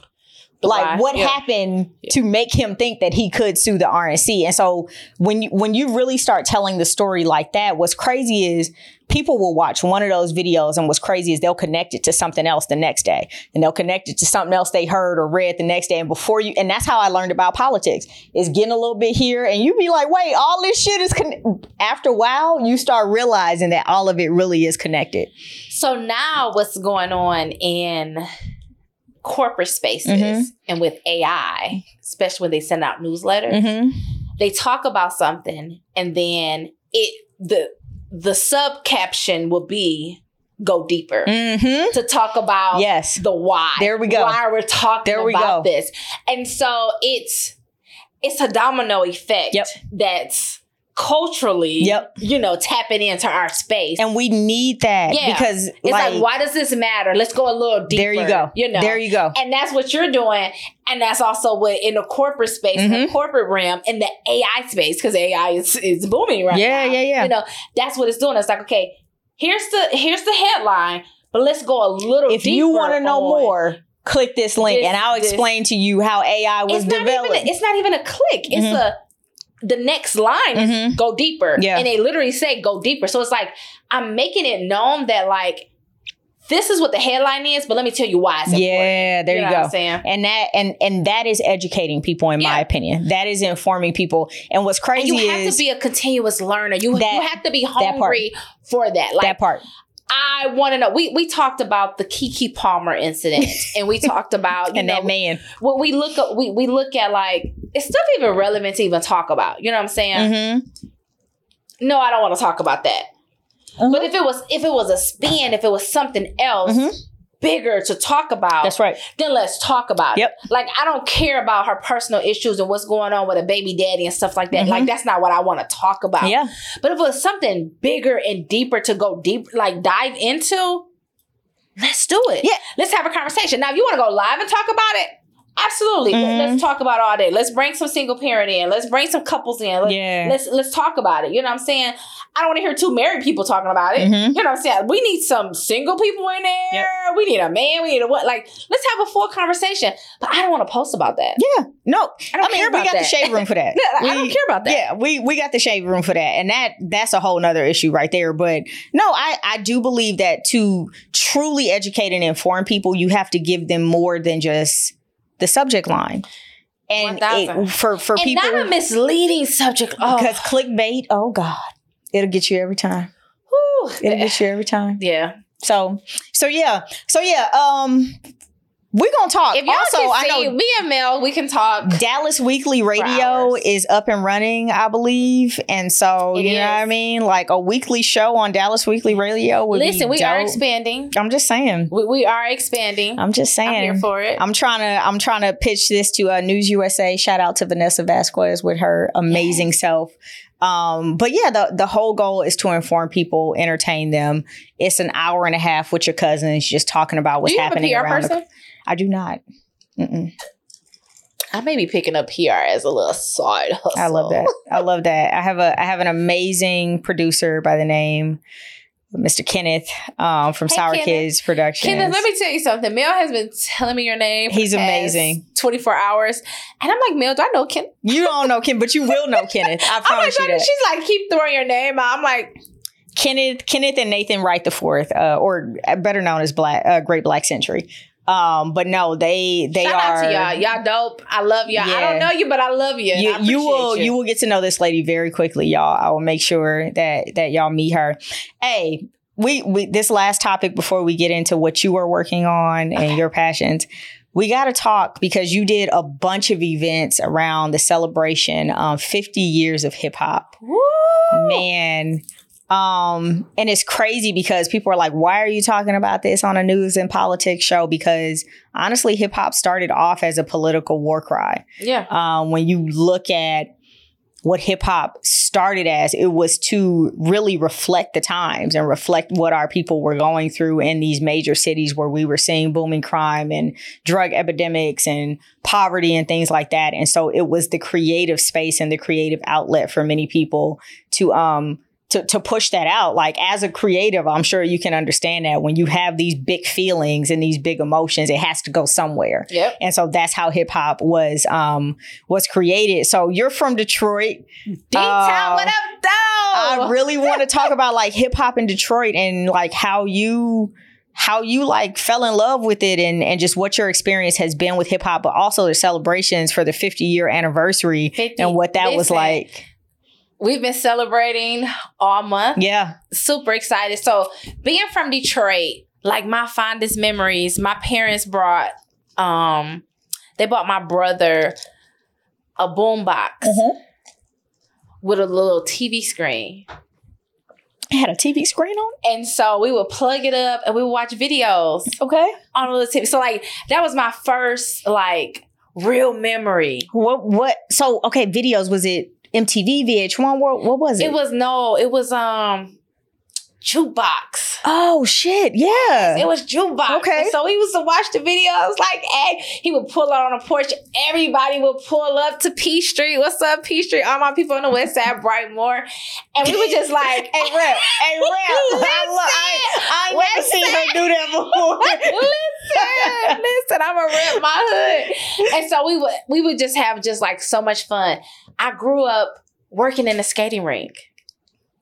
I love to see skating coming back too. Like It's back actually. that's that's my heart and Yeah. soul. Like my my brother still DJs at Northland Roller Skating Rink. That's dope. like we were close friends with the owners at the time. Yeah. You know, they're still my family. And so we would always have like artists come, and it was just like being so young, Mm-hmm. but being so like visible. It was just like thriving. it was just like so freaking amazing. I, like I'm literally getting chills just like, Like, listening just- to you. Yeah. Like just uh, like the Detroit scene is just so amazing. yeah. It's, it's, it really is amazing. I remember watching an episode. It was like all female rappers. You got the real Shantae, MC like Queen Latifah. Mm. Shantae, Shantae. Listen, and I had an opportunity to interview Queen Latifah. Word. Yes, like I've interviewed some dope people. Wait. Okay. We need. Wait. Why haven't I seen this interview and how can I see it? Well, it's with AT and T. But let Okay. me but let me tell I you this: Queen was like, "Oh, you cute. I like Queen. Don't play with me." Look, because that little wife of yours will get replaced. Listen, Queen, do not Because that little wife of yours, she cute too, but she will But I do have the. I, I know I have the picture on my phone. Send that to me, man. Yes. Was, was that when you had the fit on? Like that was kind of Queen Latifah inspired? No, that was a party I went to. Okay, because that was cute. year. I just- that was cute. Listen, I was Salt and Pepper slash JJ. Yeah, okay, fan. okay. Listen, listen. That was cute. But no, I took. I, I got a picture with Queen. Um, it was during like a business summit, Hmm, and she was the head speaker that's that so dope. event, and had a chance to meet her and interview her, and she was just looking at me like, "You work for this company?" I'm like, For now, For now.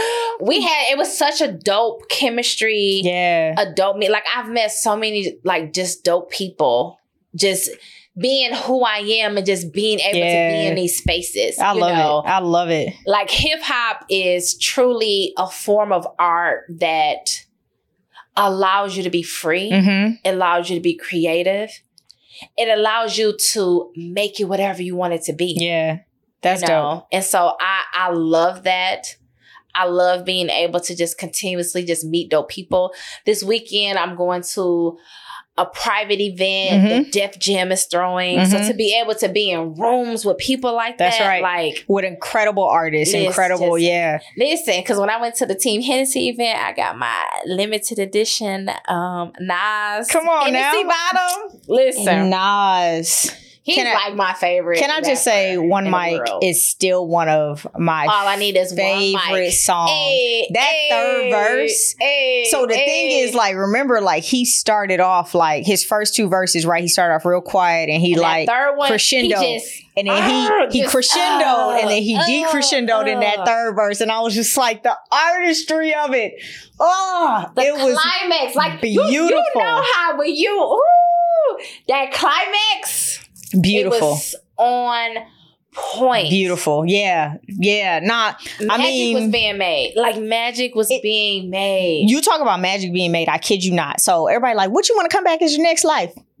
Let me tell you who I want to come back as. Like a mic in a studio with all the dark, like the dope Wait a minute, do y'all know that she's an artist? Because I remember the event we had. Mel was on the Ah. drums. Mel was on the I grew up playing music. I did. I did. She was on the drums. But low key, I don't know if you know that I like, I'm a former singer. You did. Yes, I've heard you like play around and you can sing. oh, sing. you sure did. Yeah. So, I like, remember. I I was, like, Toya, you can. You can sing. True story. In the skating rink, senior year, just graduated from high school. Met a producer, Mm-hmm. and my friends was like, "Oh yeah, my friend can sing." And he was like, he had a group who was performing at the skating rink that day, Okay. and he was like, "Okay, let me hear you." So I sing "Escape Tonight," Okay. and he was like, "Let's go. I want you to go on tour with me." And I'm like, "Well, I gotta call my mama." Wait. Wait. Now I can skip some school, but to just go on tour. my mama was like, "Girl, bad. You about to go to Central Michigan University and go get your degree." Listen, man. And So I never had the opportunity. But he was like, come on, let's go. You going on tour with me? I was just yeah. like, and I just, you know, because of my love for music, you know, but also because of like my parents taking care of me. yeah. It was like I had to follow my but had I taken that opportunity, Who knows? who knows? So my baby, she can blow. Jada, Jade, y'all. She can blow. Like her voice Baby girl can sing. is amazing. And I won't let nobody touch her. But if the opportunity came before she graduated from high school, Yeah. baby, But but the thing, the difference is you would be that mom that's right there. That that's the difference. And I tell her that all the time. I'm Yeah. like, listen, my mama didn't know what to do with me. yeah. But baby, listen here. And that, that opportunity comes, you said something right there. A lot of times our parents just don't know what to do with the talent that they because yeah. my mom had raised her kids. Mhm. And then when I graduated, she had grandkids she was raising. Yeah. So she just she was like this toy. I, I was raising myself Yeah, basically. She was yeah. like, Toya, Yeah. you- you're gonna go to college. You're you're not gonna be a stress factor. Same story. Same story. You're Like I'm not about to play these games with you. when you're an exceptionally talented kid and your parents are tired, they don't know what to do with you. tired. Like they, Beyond I done raised four of these kids already, Because my mom now she lives like my daughter's life. She she she like misses she missed so many years of my life Mhm. because she worked in corporate America that she's reliving after my daughter. Mm-hmm. You mm-hmm. know, and so I love to watch it. I love to watch both of my parents. You know, but my mom, she's like, your mom, she like your mom legit. I would have never done that stuff with her. Yeah. And I'm like, I love the way my parents raised me, but this stuff that I'm like, I'm breaking generational curses. Yes. Like, baby, if you want to do that, let's go. That's that's like, real. I don't care. Let's go. That's so important. I got time to take off work. Let's go. That's what so you want to do? Let's go. Yeah. But I let her tell me. I don't want to push her into doing anything. I want her to be like, Mama, this is what I want to do. And I'm gonna support you 100. percent And she can sing. Like like y'all, Toya sent us a video probably a few months ago. I, it may was it her like end of It was a senior showcase. Yeah. And she was in a, a little scene from Hamilton. and I had never heard her sing. And I was like, what? I was baffled. I had chill bumps. Like I hear her sing at home when she rehearsed, and it's just it all blends together. Yeah. You know, because I hear her so much. But when she was on that stage yeah. and she turned into this character, Yeah. I had ch- like I almost missed recording the video. That was like the last 'Cause you was part of in the it. scene. Yeah. chills. Yeah. And the lady next to me was like, "Is that your daughter?" I couldn't. I was ignoring her the whole time because I was just like in awe. I love it. Like, girl. I love it. People were coming up to me after the show, like, she is amazing. and she is. They're like, she needs to be on Nickelodeon and she needs to be on Disney and this, that, and the third. And I'm just like, Well, we definitely ain't letting Disney touch our kids. no. Yeah, we like, see what y'all do. whatever you want for her. and that just oh. equip me to be able to, you know, to to just be by her side. and I and that number one, that's a big step I think as a parent to take because you know you you didn't necessarily have that nurturing for your gift right Yeah. and so to be able to even pray that prayer of like just equip me to do what i need to do with my child's gift is or to help my child do do because what whatever she, she, want to do, gift I'm here for. yeah She's been rehearsing for. She has auditions coming up. She had audition today. She got one coming up Friday, and just to watch her evolve Mm, into this thespian, i love it into this person that has a great appreciation for the arts.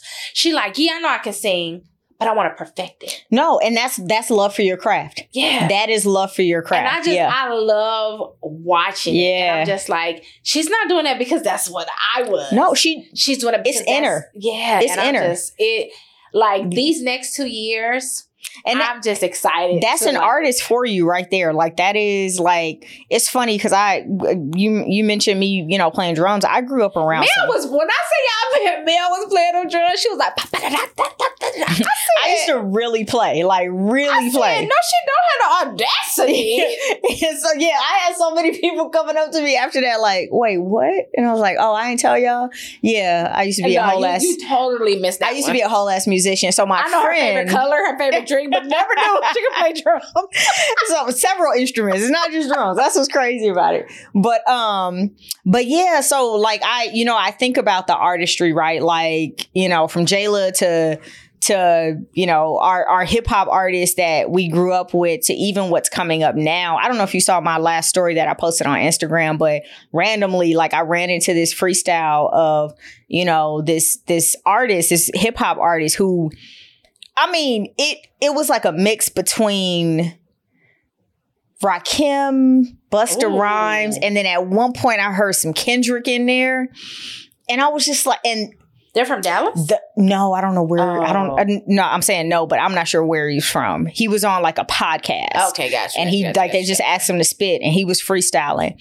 But it made me think of 50 years of hip hop and the fact that for a long time we were getting rap rather than hip hop, and to know that hip hop is still alive, it, it, it's the a, message is still there. it's so alive. Yeah. You know, it, it's so alive. And I think people have their own definition of what like hip hop means, Mm-hmm.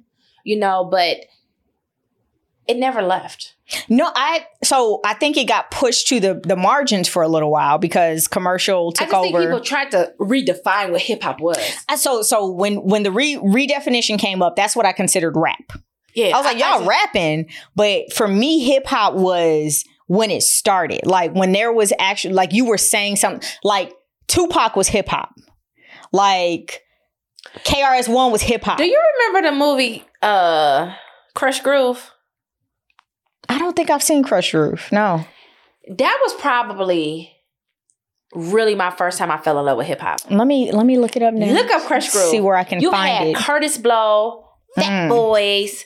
Mhm. You had New Edition. Mm. Blair Underwood. He so the story follows um Russell Simmons Okay. and how kind of like J- Def Jam came together. You had LL Cool J, Run DMC, Sheila E on the drums. killing it. I got, When by the I way, I you- got to watch Sheila E. with Prince at the Forum in Los Angeles Oh, before Prince died, and when I tell and Whitney Houston came up on the stage, Chaka Khan Girl, came up on what? the stage, baby. That was it. Was Prince was supposed to be out of the venue by midnight. We partied till two a.m. He was like, "Fuck these people." as he should have. We grooving. We grooving. It was nuts. Okay, sorry. Go ahead. Sheila E. was on the drums. You have to watch Krush Groove. You will thank me later. Okay, Krush Groove. me Here we go. later. 1985 film. So okay. I, I was five years old. Ooh. I was five years old. That was my first introduction to hip hop. Krush Okay. Groove. And YouTube has it. Boom. We're gonna be watching that. When That's I it. tell you that, so many, so many artists that was in that, and to be able to just follow their journey Mm-hmm. and to see, and I am the biggest New Edition fan I love it. ever. Didn't you And go to that see them- concert recently? Like not too long ago. They, yeah, every yeah. year they here, I, I come. Because I'm like, you. I see you? let me tell you, let me tell you. So one year, Michael Bivins, a shout out to my girl Sally. Mm. So we're like in the fifth row, and she like, girl, Michael trying to get your attention, and I'm like, girl, whatever. And I looked up. He pointed to me, baby. He sung to me the rest of the night. I love it. I said, Michael Bivins, let me find out you got a little crush on me. Okay? I let me find out you got a crush on me. I love it. You do it. So my baby, she she love when I tell that story. She be like, yeah, Michael Bivins was like, oh my mama. Michael Bivins was gonna be my stepdaddy, but my mama turned him down. Don't even worry about it. That's how we do in this house. but no, hip hop i- is alive. I mean, we have so we have so many dope local artists in Detroit. For real. For I real. compare it to Atlanta. Okay. I just feel like on the Detroit scene, we don't support our local artists like we Mm. should. Okay. You know, um, but like you take a Jeezy for instance, he loved Detroit. Mm. When you, I know everybody watched BMF. You think about Meech and Terry and, and what they did. You can't talk about them without talking about hip hop. Yeah, that's you know real. what I'm saying? That's real. A- and what it cultivated and, and what it meant and what they've done for so many hip hop artists. I love You know, it. I love it. Um, it's, it's it's it's it's just thriving. It's thriving. I love it. I love my city. I rep it to the day I die. I love I, well, and what's crazy is I don't I didn't know a lot about the Detroit scene. So like, I mean, just talking to you has taught me so much. Like being from LA, like we have a very specific hip hop scene, right? That I grew up with. But yeah, like And if you ever see Eight Mile, Eminem, like yeah, rap battles, like that's really a thing. man, That is really a thing. And that's why I go back to my skating ring days. I love it. Man, it just that was a good time. Like when I say I lived a good life. Oh, We, you know, me and my friend, we were having a conversation um the other day about like if you went today, she was at she was turning 36. And so uh I was like, you know, how do you feel about your life? If you went today, how how you feel? She was like, I've lived. And when I tell you that is one of the most satisfying feelings to have, like I've done good things in this world. I've loved, I've been hurt, I've had a good time. I've. I, oh my god like it yeah it it has been incredible and crazy enough hip hop has been the soundtrack of that life for me I like I'm I'm gonna be 100% honest like I and I love R&B too. I love all kinds of music. My sister made me fall in love with country. You know, I love lo-fi. you would be impressed with her palette of music. It to to be an artist is to be eclectic, right? You have to her take favorite in group is Queen. Hey, I mean, okay, tell not matter of fact, where's my camera? Right here. Uh, baby girl, go listen to Dan and Shay. I should probably go to bed. It is an ode to Queen, but it's country. One of the best songs I've heard come out in a few years. I promise you. She probably already know it. oh my God. when it's she listen to music, so good. she was like, "Mom, can I like plug in my phone so I can listen to music?" I'm like, "Hell no, not while I'm driving. That's what my friends do to me. Like, oh, Hell no, not But- while I'm driving. But it's about what your energy is doing for the day. Yeah. Like some days I'm on a hip hop like, but like today I can't even lie. Like I was in a very like, you know, interesting state of gratitude. So I was listening to like more Londrell, Jhené Aiko type stuff. And for me, like that stuff is more spiritual, right? Uh-huh. Um, but some days I'm on my like, yo, I got shit to do. I should probably turn on some Nipsey, some Pac. Like other days, I'm feeling in a mix, and I'm like, all right, maybe the Chance the Rapper station is is gonna hit because that's gonna give me a little church, but also a whole lot of hip hop. a lot of hip hop. Which, which I and can we also talk about how hip hop is able to merge with different genres in incredible ways? Like I love BJ the Chicago Kid, Chance the Rapper, what the way they have taken their gospel roots Mhm. and merged it with Lecrae. another fantastic artist. Now I will say Yeah. one thing my church does, and they tr- like try to keep the youth kind of involved. They have all this fascinating gospel rap Mm-hmm. That I've never heard of before, Mhm. and you would never know it's gospel rap. Yeah. And I just think it's so freaking phenomenal. Yeah. Like you have to take what the kids love and what you want them to learn and Yep. merge it together. That that's it. and I'm like, y'all really jamming back here. That- okay, okay. It- so so what you just said is so interesting and this is how i know we're to end up working on something together because you have to take what people love and merge it with what you want them to know and that's Yeah. what this show is right it is what dallas weekly does very well when i watch what you guys put out and how engaging your content is it's incredible because i'm like i learned something every article but it's also fun as hell to read Yeah. and the reels are dope and i'm like okay cool so so i i mean that is artistry and i think you know, Nina Simone told us that an artist's job is to Ooh, she's literally reflect our reflect the times. Mhm. And so when you look at where hip hop started and what was going on in our country in particular, and and how those those people were expressing themselves from the DJs to the MCs to like the flat out lyricists who were like in the basements, you know what I mean, doing the battles. Real lyricists. Like real lyricists. and the DJs on the turn. Oh my God.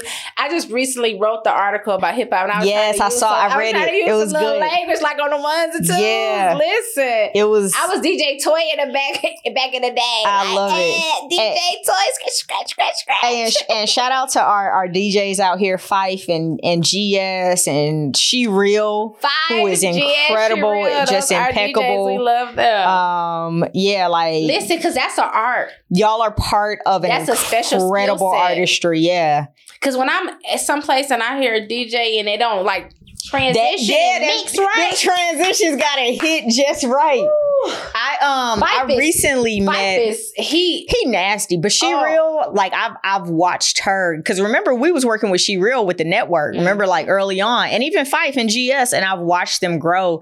And um, just a couple weeks ago, I met um DJ C Wade. Do you know her? Mm-mm. Make sure I will make sure you know her. Um, I mean she I call her up and coming, but she's probably already her before, established. but know her. nothing. Yeah, but um, so I met her. She's good friends with one of my friends, and um, you know, I was I was at a party. She was DJing, and some of her transitions, I had I had to stop partying and look back, like, see who was on. oh, the- did you did you just do what I think you just? It was nuts, and it, you you just realize like this is a true art form for these people. Yeah, it's That's incredible. why I love Black Canvas. Mhm. I love what Gabe and Kim. I love what they're doing because it's so impromptu. yeah, It's not staged. yeah, it's, real. Free flow. Yeah, They're having a good time, and that's what hip hop is about. And the Having oxtails be hidden. Time. shout out to Heroes. Can we go get some oxtails? I'm going to. I told you I'm going Isn't tomorrow. it Heroes tomorrow? It's at Heroes tomorrow, baby girl. I think I'm gonna go. along. I'm just, I'm pulling up. I'm just Let saying. Me know what time. No, because them oxtails was good. I think I got the trio last time. I just want oxtails. Like I want the me oxtails, the rice and peas, and the cabbage. Just- I'm good. give me I'm, oxtails. I'm good right there. But no, what goes on during Black Canvas is just fire. Mm-hmm. And hip hop is an opportunity just to have fun, Yes. be free, and that's why I love it. Yeah. I, I, Jay Carlos it. with your rapping ass, boy, rapping, singing ass. Cause that boy, that's a bad boy right there. If y'all do not know Jay Carlos, we're actually gonna tag him in this episode. yes, Because he is from, um, I believe Shreveport, if I'm not mistaken. come on, represent. um and he is incredibly talented it i like the first time i saw him perform i was like yo this is hip-hop like my man is spitting This is just hip based on what he's looking at in the room. This is not anything and pre-written. that's how you know it's real. Yeah. yeah it's that's- coming from the soul. Yeah. like some somebody some something put that in him and that's coming up. So so yeah. All right man let's talk real quick about um what you working on? What you got going on outside of being the brand new vp of dallas weekly congratulations sis. Thank Um, you. Thank you. Thank you. what's next for latoya henry what's up You know, I'm in this weird space that I'm open to whatever. okay that's weird Yes, okay that's different for you it's different because Okay. it's out my norm. Mhm. Um, I'm just allowing life to happen. okay Wherever I go, I'm a flow. I'm enjoying these last two years of my daughter in high school, Mm, and my schedule literally revolves around her. Yep. You know, and I just love how she's just transforming into who she is. mm. and I, I love every aspect of it. Um, she just turned 16. We just had an amazing four day celebration, and I see her coming out of her shell. and it just makes me happy. And people are like, oh, that's a mini you. No, that I was not. I didn't have that Mhm. when I was 16. Mm-hmm. She has that and more, and I'm embracing and I'm taking it in. Um, Dallas Weekly, we're continuously evolving. Next year, we're celebrating 70 years. so But but Toya, let me say, and let me give you your flowers right now. Since you have joined that organization, like y- you have become integral, and I, I can tell, I can tell with just like like the the relevance for people my age, right? Because I'm gonna be honest, like Dallas Weekly was not on my radar um but before you got there but i i have seen how y'all have embraced things like 50 years of hip hop right and covering cultural culturally relevant things but then taking the story deeper to like hey let's talk about the history of hip hop rather than just like Yeah. giving you the byline and so i i the promotion was not a surprise for me at least it is well deserved and i Thank know you you. have earned it so i'm so proud of you and i'm i'm like i really cannot wait to see what's next for you seriously thank you, thank you. No, we we have so many different things coming down the pipeline, yeah and I love that in this space, like my voice matters. mm-hmm you know the things i say and do um, because i'm passionate and i've been in dallas for over 10 years and i'm like i've been here taking up space. I need to do something yeah. you know and being able to be a part of the dallas weekly family. Shout out to all of the team Yes. jess and patrick to be able to be a part of the team and to to let the world know like what Dallas has going on. Mhm. Like it's just such a thriving feeling because there's so much good stuff going on. i love it it's so much when you think about politics, hip hop, education. There's so many. Things dallas is the new melting pot man It's so many things Dallas going is the new on, melting pot. so I love I love a good angle. I love a good story, and so super excited to just see the trajectory of where we go. So make sure y'all follow us, the Dallas Weekly, on all platforms. Now let me show y'all. Shout out to Cicely. oh, Thank you so much for this beautiful, beautiful plaque. I went to a meeting um, a couple weeks ago and she presented me with this, and I just thought it was just the absolute sweetest, most thoughtful gift ever. Um, I'm super excited for the platform that I have and just being able to just shine a light on a different things. Um, shout out to Jazzy from 97.9. We um, we partner on a segment called She Reps. She Mhm. represents and we highlight women in the DFW area that's doing phenomenal things. And so if you know somebody or if you are that somebody that's doing great things in the DFW area, i love that let me know. Let me know. You get a feature yeah in Dallas Weekly Plus is an interview with Jazzy on 97.9. I, I- love that because I love breaking myths that black women don't support each other. i love that yeah and this, I, I love supporting our black women. I, I love that. supporting my sisters because we are so dope. Yeah. The things that we're doing. And we just need to bring light and visibility to, to what they're doing. I love it. And and what's crazy about the whole situation is um I think Tarnisha did Yep. she reps, right? Mhm. So one of our good friends, that that was the first time I heard about it. Really? Okay. Was yeah, was when Tar did her story, which was I hmm, I'm trying to remember. It was like it was a- after Juneteenth last Yes, year. that's what it was. Because I think So she probably June or July. she had performed at Juneteenth, Uh-huh. and then With that's the when network she, DFW. Shout out to our peeps. Shout out to the network. Oh my God. The network is just just Amazing. Coda, the whole thing is growing like crazy. I, I just, I love to see it. I love to see.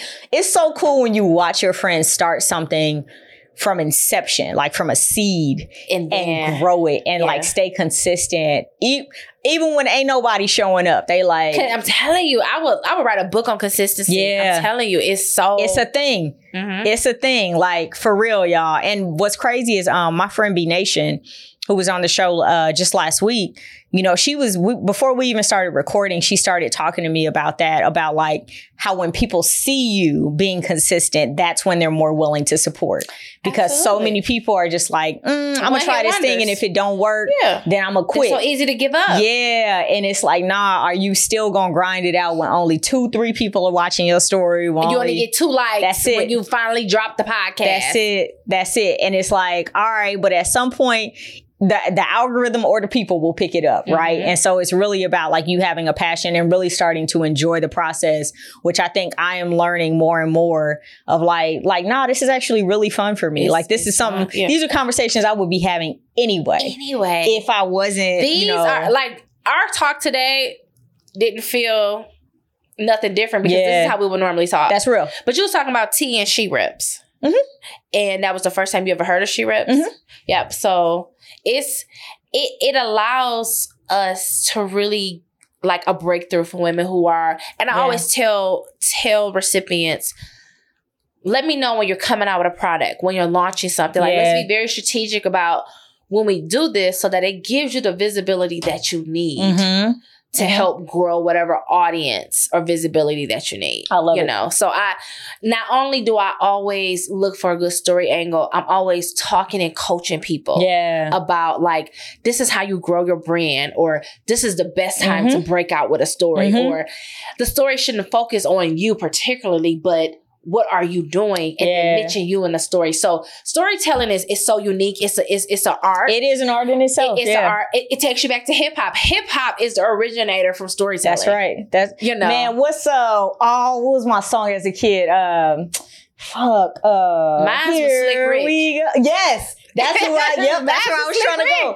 he When I is the not. He's the you king could of visualize it. You could literally visualize it. Like, yo, he is telling us about how somebody chased down the street and knocked an old woman over, turned around and said, "My bad." Like, what? Yeah. It like storytelling, y'all. It is. It is incredible. And so, it's powerful. It's another shout out to um to um Dallas Free Press and their journalism program because they are really attempting to garner the next generation of storytellers um, in the out. journalism Those space. our partners. We love them. Yeah, yeah. So yeah, the sister of really the sister of, of Dallas uh, Weekly, and so yeah, the whole goal is to make sure that our kids understand this the power of storytelling and how you can genuinely not only change the narrative but potentially change the hearts and minds of people Mhm. um, with with how you present and tell a story in an ethical way. I'm gonna look in the camera and say that in an ethical way. Because that's important. Yeah. So, all right. Well, thank you, Latoya, for sitting with me. I love you so much. I No, think you're love you too. Thank you for having amazing. me. Amazing. And me, you, and Laura, we are going to get together and do something. The three of us. I don't know what yet, but we'll make it political, but we'll make it fun as well. And um, what I'm gonna do for that episode, episode, I'm gonna let them dress me because when I tell you these these girls, they be putting that shit on.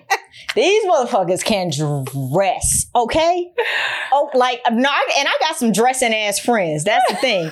I be over here in hoodies and like shorts half the time. No, y'all sweater today. Like I like that. Man, listen. I need you to give me the deets. It's so cute. These two can dress. So whatever episode we do, if y'all see me looking like something that I don't usually look like, is because I told them like, "Hey, put that shit on for me real quick."